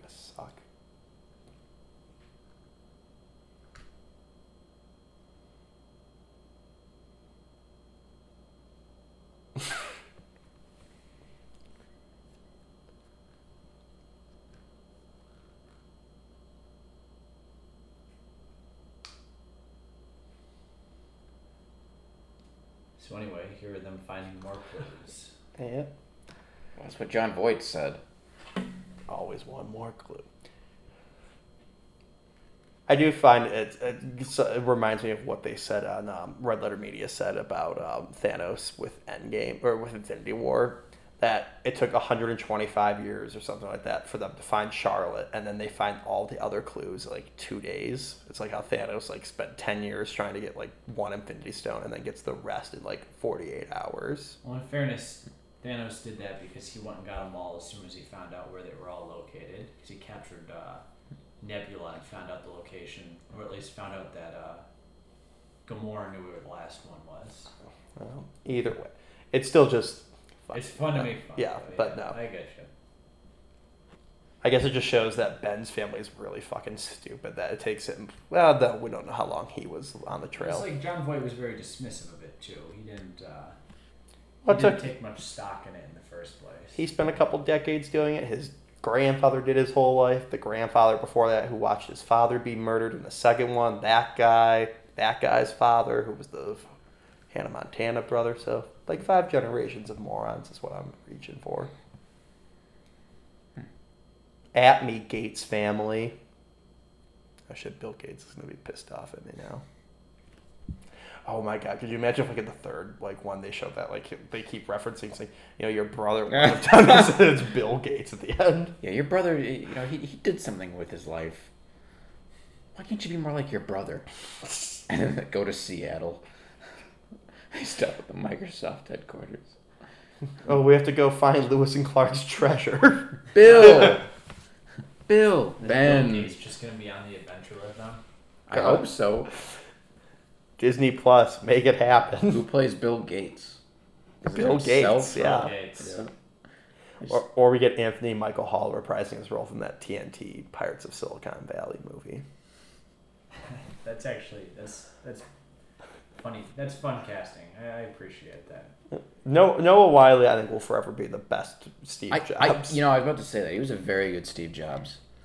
you know, going back though, just a few minutes ago to um, when they were in the Independence Hall, even though it's a little cheesy that they're like, "Oh, we're gonna unsquirrel, unfurl the Declaration here and look at it." You know, even though that could be cheesy, you know, they do the throwaway joke of "Come on, Ben." There's another group coming in. I do like the whole, you know, Ben. It feels very logical that Ben would want to kind of hold up, like, "Come on, let's do this here. Let's, you know, like he, he inadvertently." or subconsciously wants to do it there because it's the room they originally signed it in that I think it plays to his character. Yeah, it Yeah. works. It's it provides a moment, a cinematic moment that's too good to pass up. You you want to include that in something like this, but it, like you said, it comes from very character Feels like character very based. different. Yeah. Um, I have to wonder because I, I feel like this is a real graveyard. Like wh- how they did this, like to place like g- gravestones in a tightly packed graveyard that they could then blow up, or was this a fake graveyard that they fucking placed? This was a fake graveyard. Yeah. Uh, This is probably like a vacant, like a parking lot or something that they I'm they. sure the families would have all been very happy to see those graves desecrated, but that's, oh, that's what I'm saying. If it's a that's real the- graveyard, they had to find space. But which is funny because um, I found out this past Christmas when I was watching the George C. Scott Christmas Carol. Um, when they get to the famous scene in Christmas Carol, where you know, he sees his grave, his tombstone, with his name on it. Apparently, that's like a real tombstone from that church, where, wherever in England that they filmed in, from like the 1700s, and the name's just like worn off, and they're like, "Yeah, we'll chisel Ebenezer Scrooge over someone's actual grave." Like they couldn't just get a, they just couldn't get a piece of granite. They're like, "No, we got to desecrate a real tombstone here." Yeah, talk about cutting costs. And it, it's still there to this day. Like that's like the church like apparently like advertises like see Ebenezer Scrooge's grave. Oof. All right.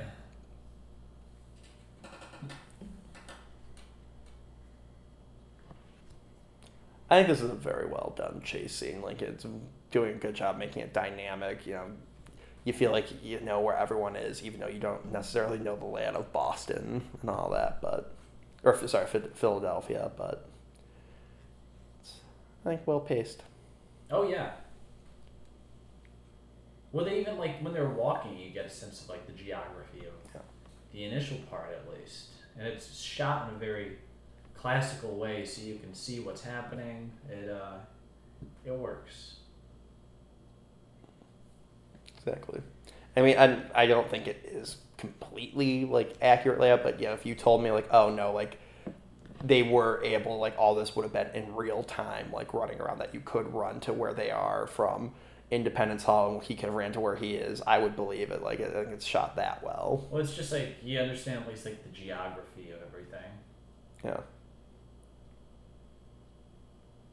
Oh no, it's just like that scene in Ghostbusters too, with the baby carriage in the street. Your favorite movie, Jake? Don't tell me we're doing that. I was about to talk about how the uh, that scene was a good example where you know she goes out in the middle of the street. You know she's in the middle of the street, and you know there's it's dangerous because the car goes Yeah. over, establishing the stakes of having to run out and get it before it's run over. but I don't know. What what about Ghostbusters two?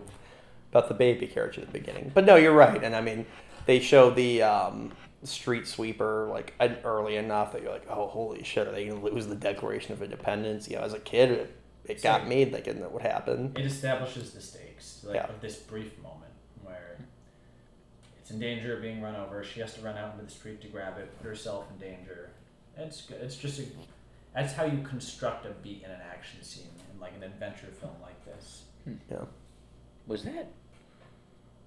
That actor looked familiar. though? he's in the second one. Not the, the the guy in the brown hair. The, the other one. The Oh no, Wow. not not Nicolas Cage. Yeah. The other guy. They actually did do a good level of continuity, getting like these background FBI agents to be in the second one. Or, or, but yeah, I've always thought the guy looked familiar too. um, I'll look it up for you. Is it Gabe from The Office? A little too young for him, I think, to be. he looks. That guy looks like Jean Ralphio from Parks and Rec. A little bit. Yeah. Yeah, him. Oh, I know who it is. I forgot his name. He- what, what's he been in? He's in Lost. I always thought he looked like the guy from Thirteen Ghosts who got like sliced in half at the beginning. That you know, that great effect. Maybe it's just a blondish guy in a business suit motif going on. Thirteen Ghosts or Ghost Ship?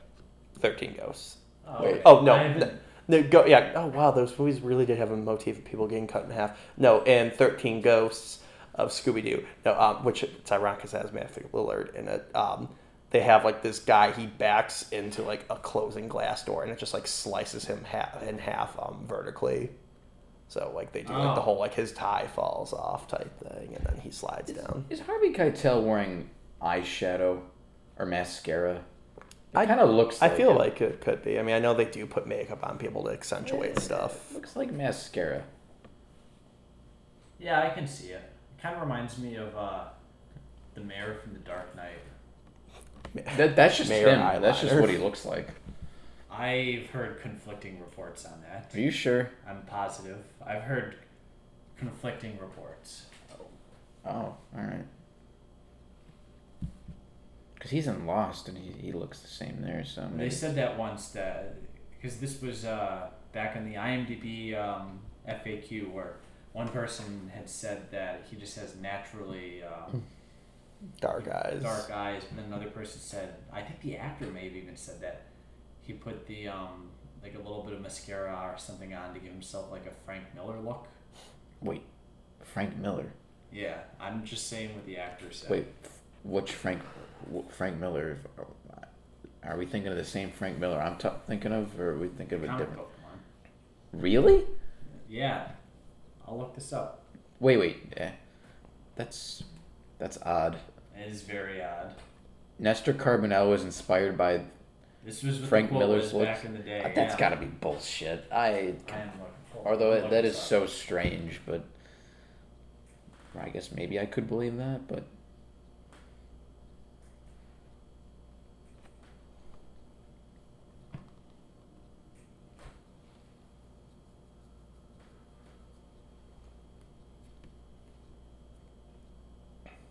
Oh my god! If you Google this, there's like tons of stuff on this. really. this is a whole thing. Oh wow. I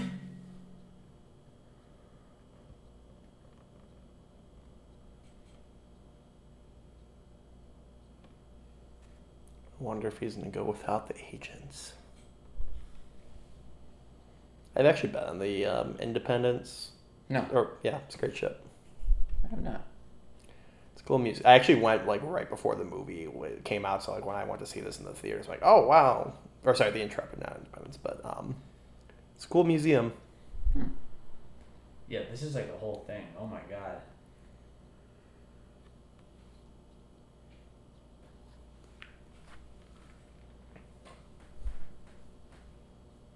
Every other article says the opposite thing. you know what? I'm gonna say I don't know, and I'm gonna leave it at that. This is a uh, this will be a mystery for the times. Okay. Exactly. I don't want to know now. The, the mystery is more exciting than the answer. I like his fishing metaphor here.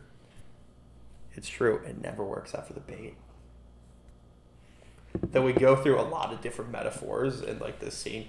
You know, he's the bait and it's fishing. Go through door option, door one, door two. Now I'm going to make door three. So there, we're going through a lot of different metaphors for Gates's um, usage in this and what the FBI plans for him.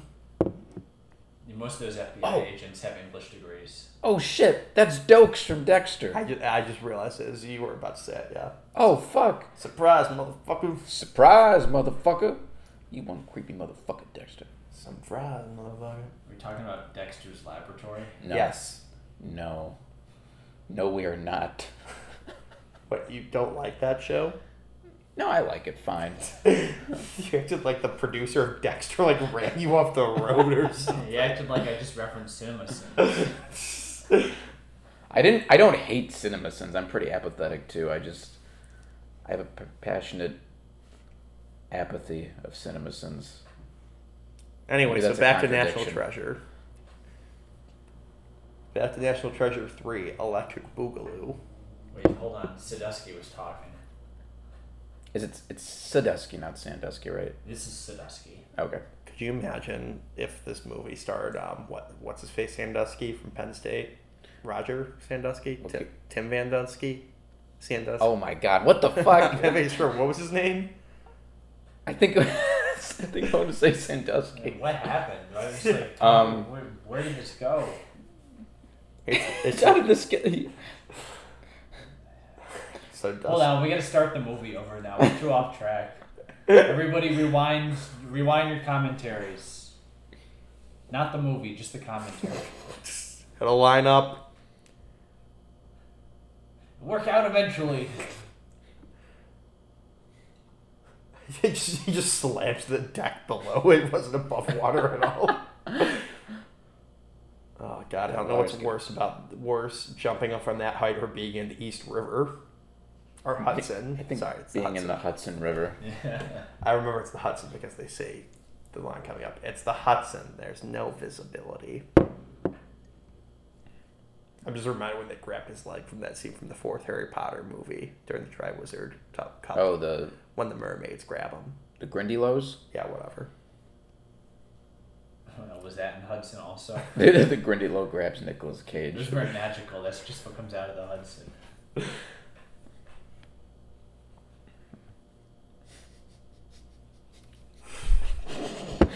Are they actually called the Grindy Walls? Because oh. that that sounds something stupid like J.K.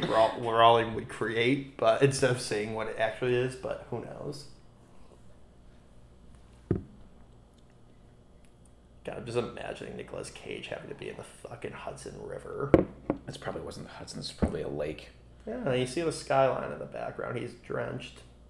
I, I'm pretty sure they didn't have the star of your multi-million dollar movie get into the Hudson. You don't know. He's a method actor. I mean, he would. I I feel like he'd be game for it. Or not. Maybe he would, you know, prize his uh, his health over his craft. I don't. I don't know. I feel like he's into the performative aspects. The stunt aspects would probably be a little bit more take it or leave it. Yeah, that's true. That's a good point. Do you guys remember that Seinfeld episode where Kramer starts swimming in the East River, but no Mhm. one no one wants to be around because he fucking reeks? Are those the later seasons of Seinfeld? I believe so. Yeah. Okay. It's not as good. Remember when internet cafes were a huge thing? Yeah. No, I, I actually don't. I don't. We're not that old. No. Using cafes for internet is still big amongst assistants uh, and writers. really? Yeah. Oh wait, they still have internet cafes? What No, you- he means like a Starbucks cafe. Yeah, like Starbucks. Oh, oh, yeah, oh, Where you can use their Wi-Fi. I don't know. I don't know how you're supposed to get into your fucking writing down. You're in a Starbucks. I'd just be ordering too many like croissants. Be like spend my entire paycheck on croissants. I don't even like croissants, but I'll buy them when I'm there. I do it at Dunkin' Donuts. I just think of that That's where I write. I just think Dunkin' of that. Donuts. I, if I were back home, I'd write at Tim Hortons, and I would get all the Timbits they had. I just think of that Family Guy joke in Starbucks when the guy's writing his screenplay. Like that's what I think of. It just, I don't know. I, no, I agree. I agree. I, uh, Uh, You write, go into a room with the door closed.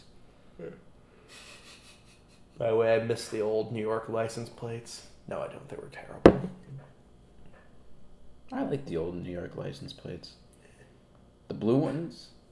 The one with like the falls on them and the Empire State Building. Yeah, I, I like that one. I like the new ones better. They're These ones now? Yeah. Are the prison themed ones? Yes. yeah.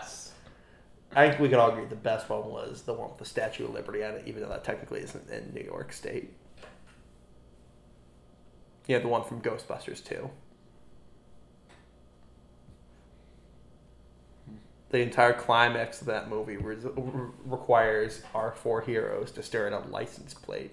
That's the best part of that movie. But anyways, back to National Treasure 2.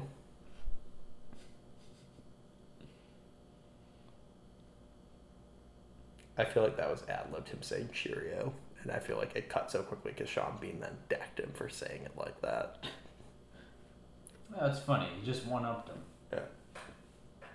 Actually, oh, we forgot to mention that Nick Cage and Jon Turteltaub were high school friends. Oh, they were. Yeah, Yeah. that's true. I just know they've worked together before, but didn't know Well, they ended up working on uh, not season of the witch, the Sorcerer's Sorcerer's Apprentice. Apprentice. Yeah, that's uh That's that ki- that killed the friendship. That one felt very compromised to me when I Yeah. watched that. It felt like it was really cut out. However, I also watched it on TBS, so maybe that had something. to do It with literally was cut out. I thought it was a really big flaw in the filmmaker's part to cut out all the swear words that had in very obvious overdubs by different actors. I don't know what they were thinking there arti- artistically. You tell me John McClane doesn't say yippee ki yay, Mr. Fal- Falcon? wait, is that an actual TV edit? Yeah. Yeah, Even though no one in the movie is named Mr. Falcon. Yeah, I just love listening to those like dubs of swear words. I think my favorite is um, J- John Goodman in um, Big Lebowski. Oh yeah. This- Oh, that's great. Find a stranger in the Alps. I think the snakes on the play one. It's my favorite. I, I That one's like a that one's like so good. It's it's a joke. I couldn't- definitely a joke. well, I was looking forward to the television premiere just to see what, what they would come up with, and it did not disappoint. Well, the best part is like that's not even the sound alike. Like they filmed that because they knew that would be a problem, I guess. So it's like that. I feel I like just Sam Jackson like saying that is the best thing ever. It's not a sound like that's really him saying it. It's that's beautiful. not a sound alike. I think they fil- if I remember correctly, they like No, they filmed that. I remember like I don't know if it was a sound alike, but it's definitely overdubbed. well yeah, I remember. okay. Strap yourselves in. We're gonna open some freaking windows. it was. Uh, I've had it with these monkey fighting steaks on this Monday to Friday plane. Jesus. Strap yourselves in. Yeah. And then Kenan Thompson lands the plane because he played Flight Simulator. Yeah. Actually, That we're gonna do that next. I've actually never seen snakes on a plane. You have it? No. Yes, you know. It's It's not. alright. It's not ba- horrible. Like, yeah, but it's Well- not good. I think the problem was it was trying to be a, a so bad it's good Yeah. movie when that's not how that works. Wait, you know what? Honestly, I thought it was just more like, just like okay. It was like you know, it wasn't super over the top. It was just like you know, it was fine. That's that's my criticism of it. It'll be a Yeah. very interesting commentary track when we do it.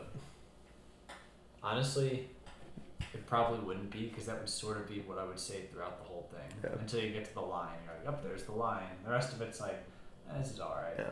Um, by the way, I like um, Jon Voight's being pa- passive aggressive when you know Ian's like, "Well, why would the clue bring us here?" But then take us somewhere else. He's like, "Just another clue." You know, being a passive aggressive dad's like, "God, damn, these guys have guns. They're gonna murder us." Dad, shut the fuck up. He even says That's to great. Uh, Even- I, I like that. well, he even says to me, he's like, "Remember, they only need us until the status quo is changed." So it's like ten seconds later. Ten seconds later, he's like, "Yeah, right here." He's like, "Listen, they're gonna fucking murder us. You got, we gotta be keep our wits about us." It's like, yeah, then don't insult them. It's like, yeah, it's just another clue, you fucking moron. I, I like the uh, I love the tension that it Yeah. builds between them and the way those characters clash. Just- Again, it's it- like you know, even menial scenes like them just walking through the cathedral. Yeah.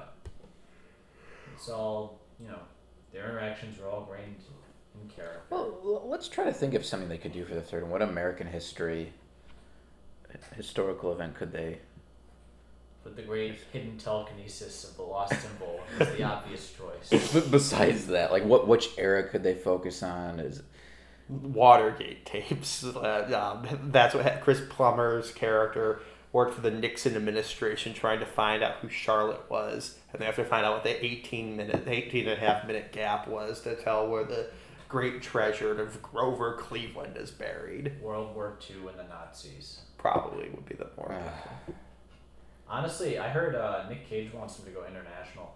I mean, they already did the second one. so it'd be international treasure. That's the title.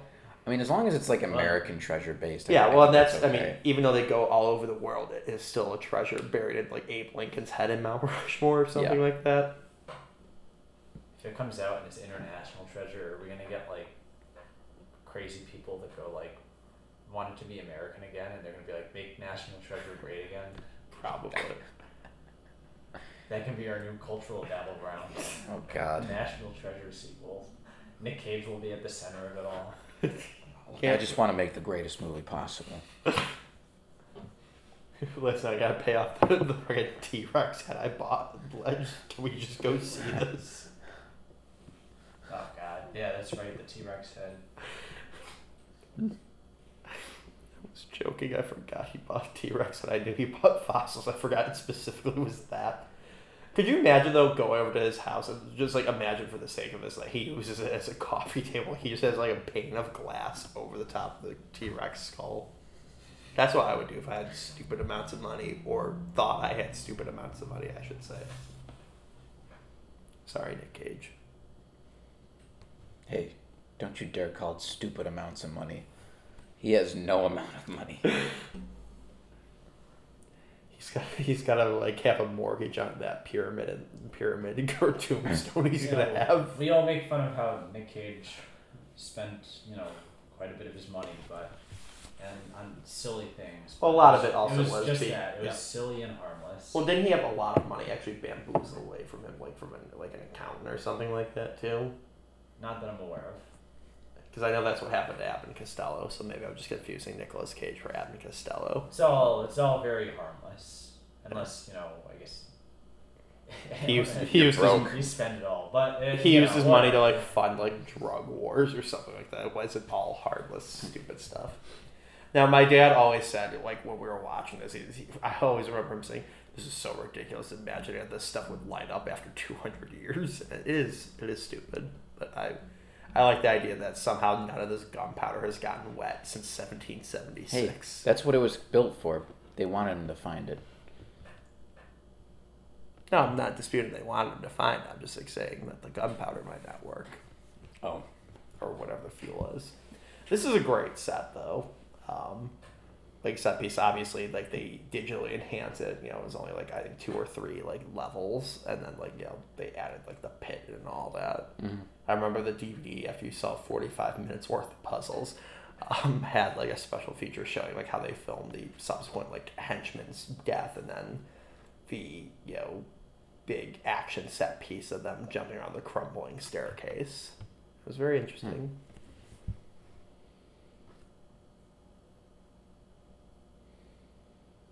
But even then, like that line shows like some level of like smarts and like playing like, okay, how come this massive underground structure was never found? Oh, well, it's underneath a historic landmark and a protected cemetery. I think that's a yeah that they showed they were thinking to make sure they gave a reason for why this was never found under the most populated city in the country, and a that, great and lo- it works. This is a great location. I Yeah. love like descending into this sort of underground chamber here.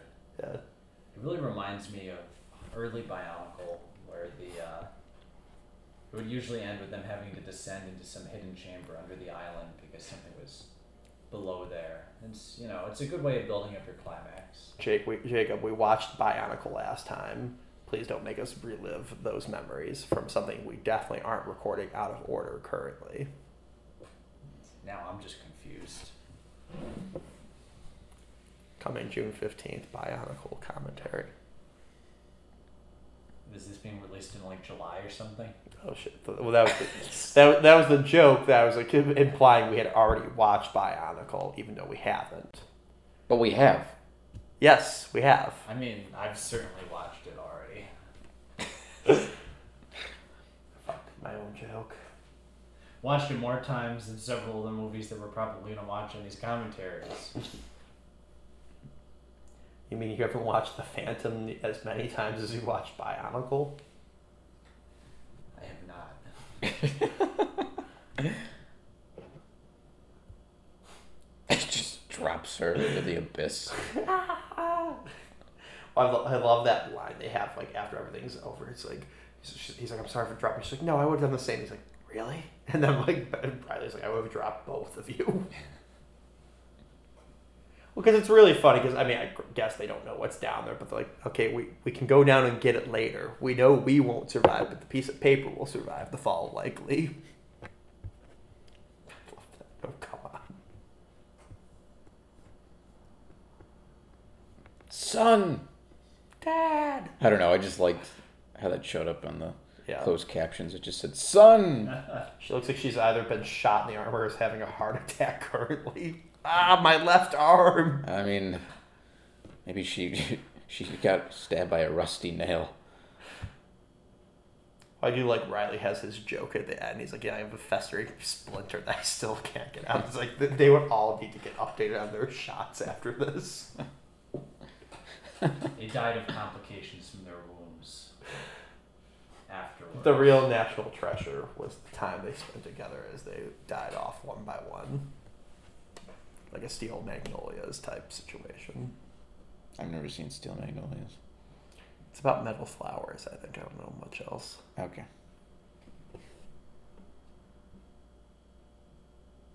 They drive a jalopy, right? Yeah.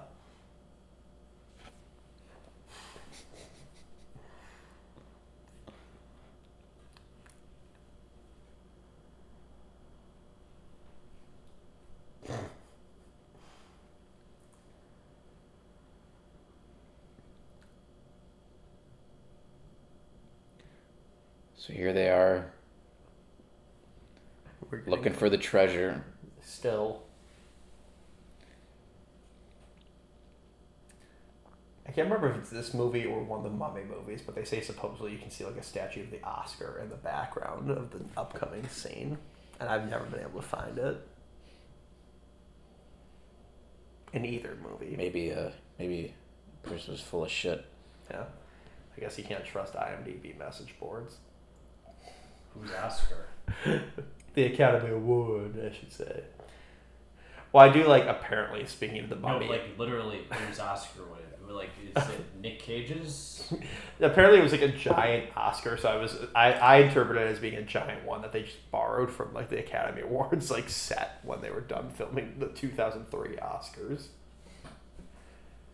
Um, the with st- hid, hidden statues, um, apparently on the um, Mummy ride at Universal Studios um, in Hollywood. In the treasure room, they had a golden statue of ET because that replaced the ET ride, and then Universal found out about it. It's like, no, we got to take that out. So, got to kill the fun, I guess. But it was back to National Treasure. This would have made a good theme park ride. I think they could have done like a dark ride with it. A dark ride? Yeah. How? How's does like the audience get hurt at the end or something? No, like I could imagine like a haunted mansion, like you know you're riding through like a set, bunch of set or pirate, your favorite ride, Pirates of the Caribbean. You're riding through some set pieces. You get some robot Nicolas Cages, or he shows up to you know make a little extra money on the side. Like I know they were planning on doing a ride for the Atlantis movie, but that didn't Mm. do very well. I just watched that the other night for the first time. Yeah, it's a very good movie. It's- Maybe we'll do it eventually. It's good. It's solid.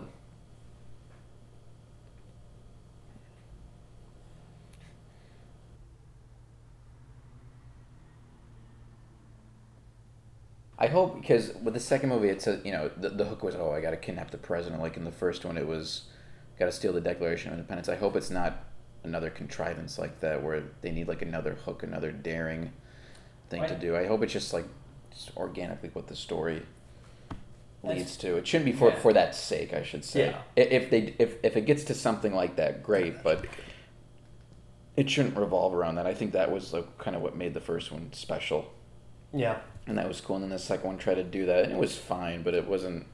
It tried to be try to be like them, and it wasn't as successful.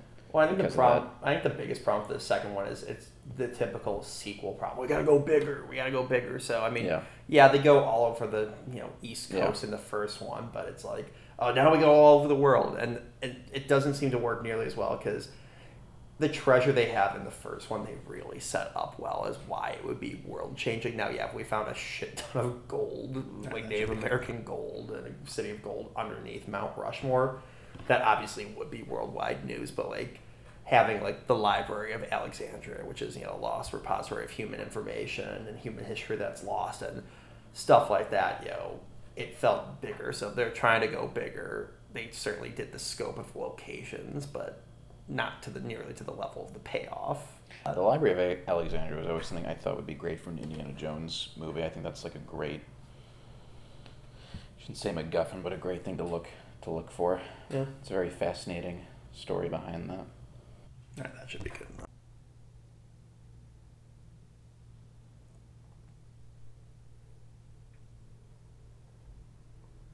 This was, you know, at, as a kid, I always thought this upcoming scene where they find the the like what's supposed to be the treasure room and it's empty, and then he immediately gives up as like kind of like anticlimactic, and then it's like pointless because then thirty seconds later he find they find the treasure. Like, what was the point of it? But I think, and again, I don't know if there was as much thought behind it.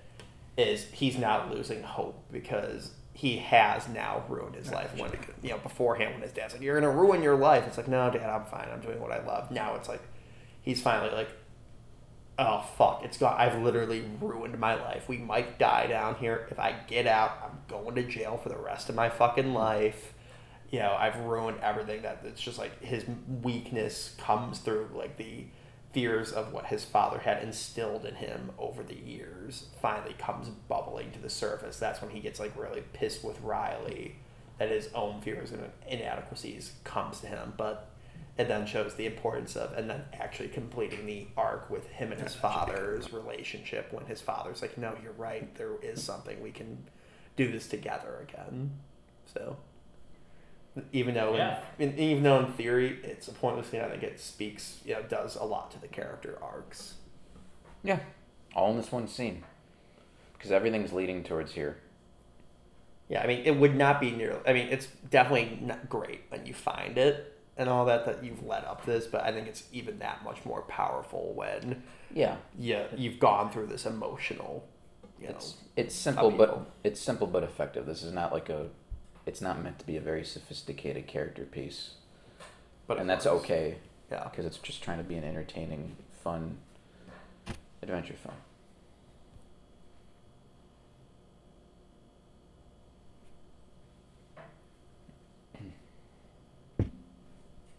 Yeah, cool. The treasure's not here. We still have to find a way out. We're gonna die down here.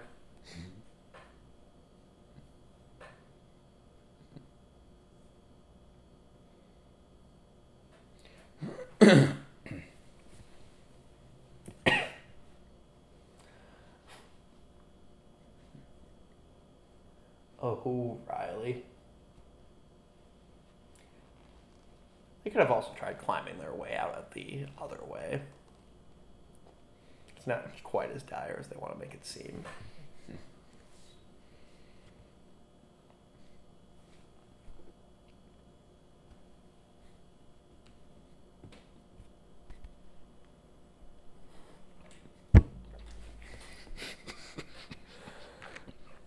But no, imagine this at like like a, a ride at like I would almost said Universal, but a ride at Disney, like the interactive queue. You can walk through, push the buttons, kind of like the Indiana Jones ride. Would have been great. It would probably be shut down now.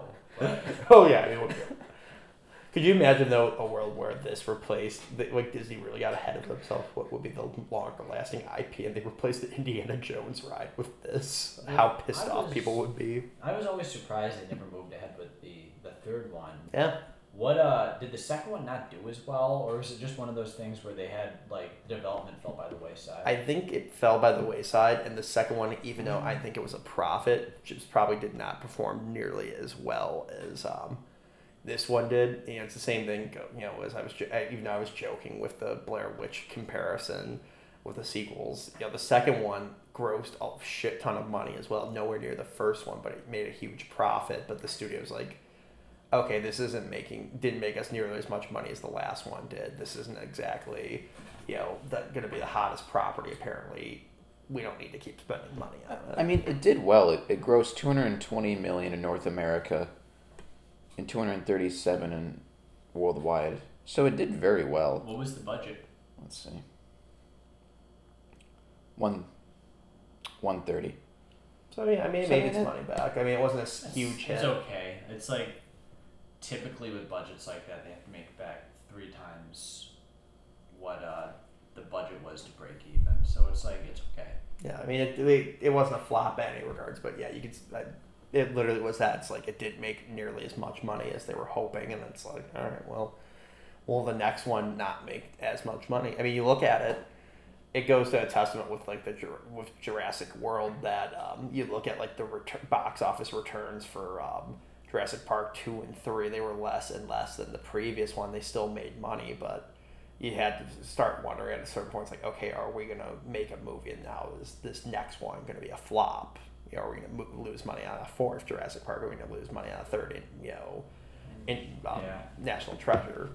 I was gonna You say kinda- third Independence Day, but I'm sure they would lose money if they made a third Independence Day now. Sometimes you just get stuck regrouping. Yeah.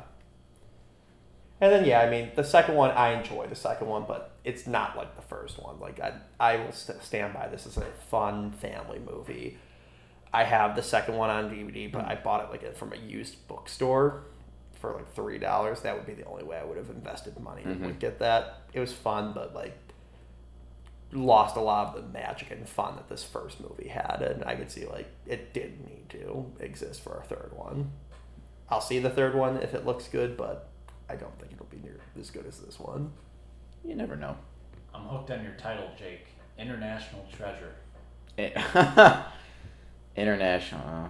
That's how you soft reboot a franchise. I'm just God. imagining the teaser poster is Nick Cage wearing this exact outfit, torch in one hand, holding a globe in the other one. Yeah, yeah, he'll be holding the globe, but it'll be an echo of the first poster for this movie. Yeah. The, the poster for the original, where he's like standing there in that pose, but he'll have the globe, and it'll be international treasure. Yes. I like how he also like stairs. Like it's a beautiful. Like I would not trust those stairs. Those stairs look even ricketier than the first set they went on.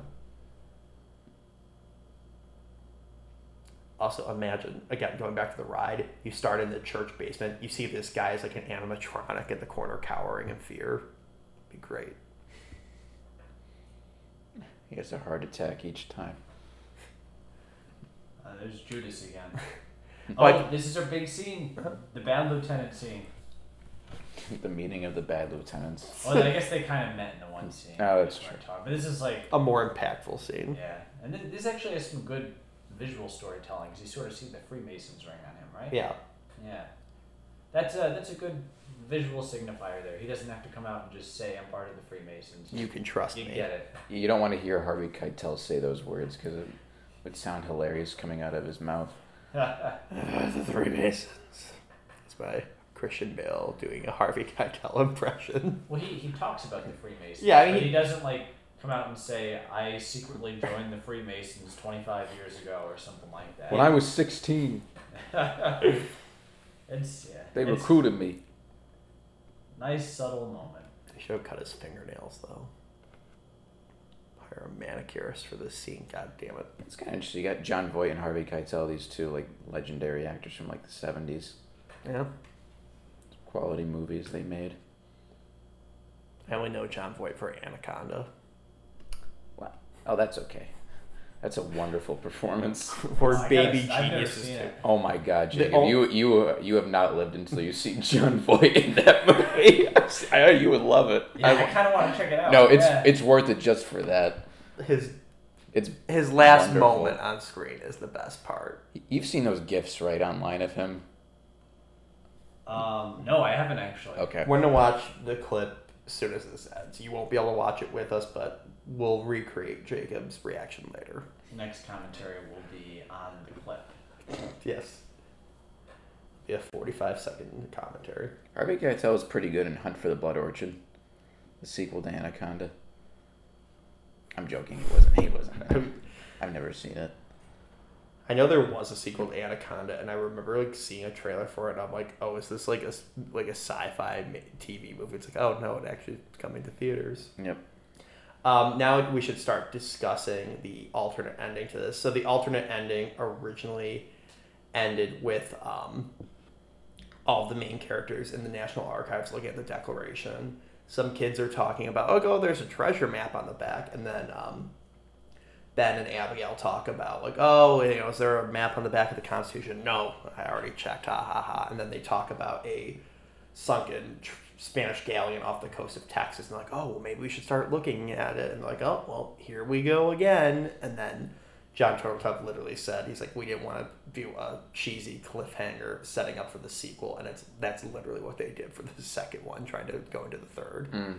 So, even though I'd be fine with that, you know, it's very reminiscent of how Back to the Future ended with, oh, well, the adventures continue, but they then hamstrung themselves into doing something with that ending, you know, Yeah, it's, it's never good to pigeonhole yourself like that. especially if you don't have a plan. Yeah. Um, so like Yeah. with Back to the Future, they never intended to make a sequel. So they're like, oh crap, what are we gonna do with Jennifer? So that's why they knock Jennifer out immediately when they get to 2015. So Well, it also depends on how you engage with the problem. You know, Yeah. it's like sometimes you can rise to the occasion and do something really, uh, really interesting or unique with it, or kind of take it, take it as sort of like a limitation that encourages your Yeah. creativity. And you I know? think they did that for you know Back to the Future too. Well, I mean with yeah what they would propose for National Treasure too of just finding a sunken ship, it you know it's not nearly to the same level of a treasure that redefines world history. So I'm glad they went with this. I think this is a nice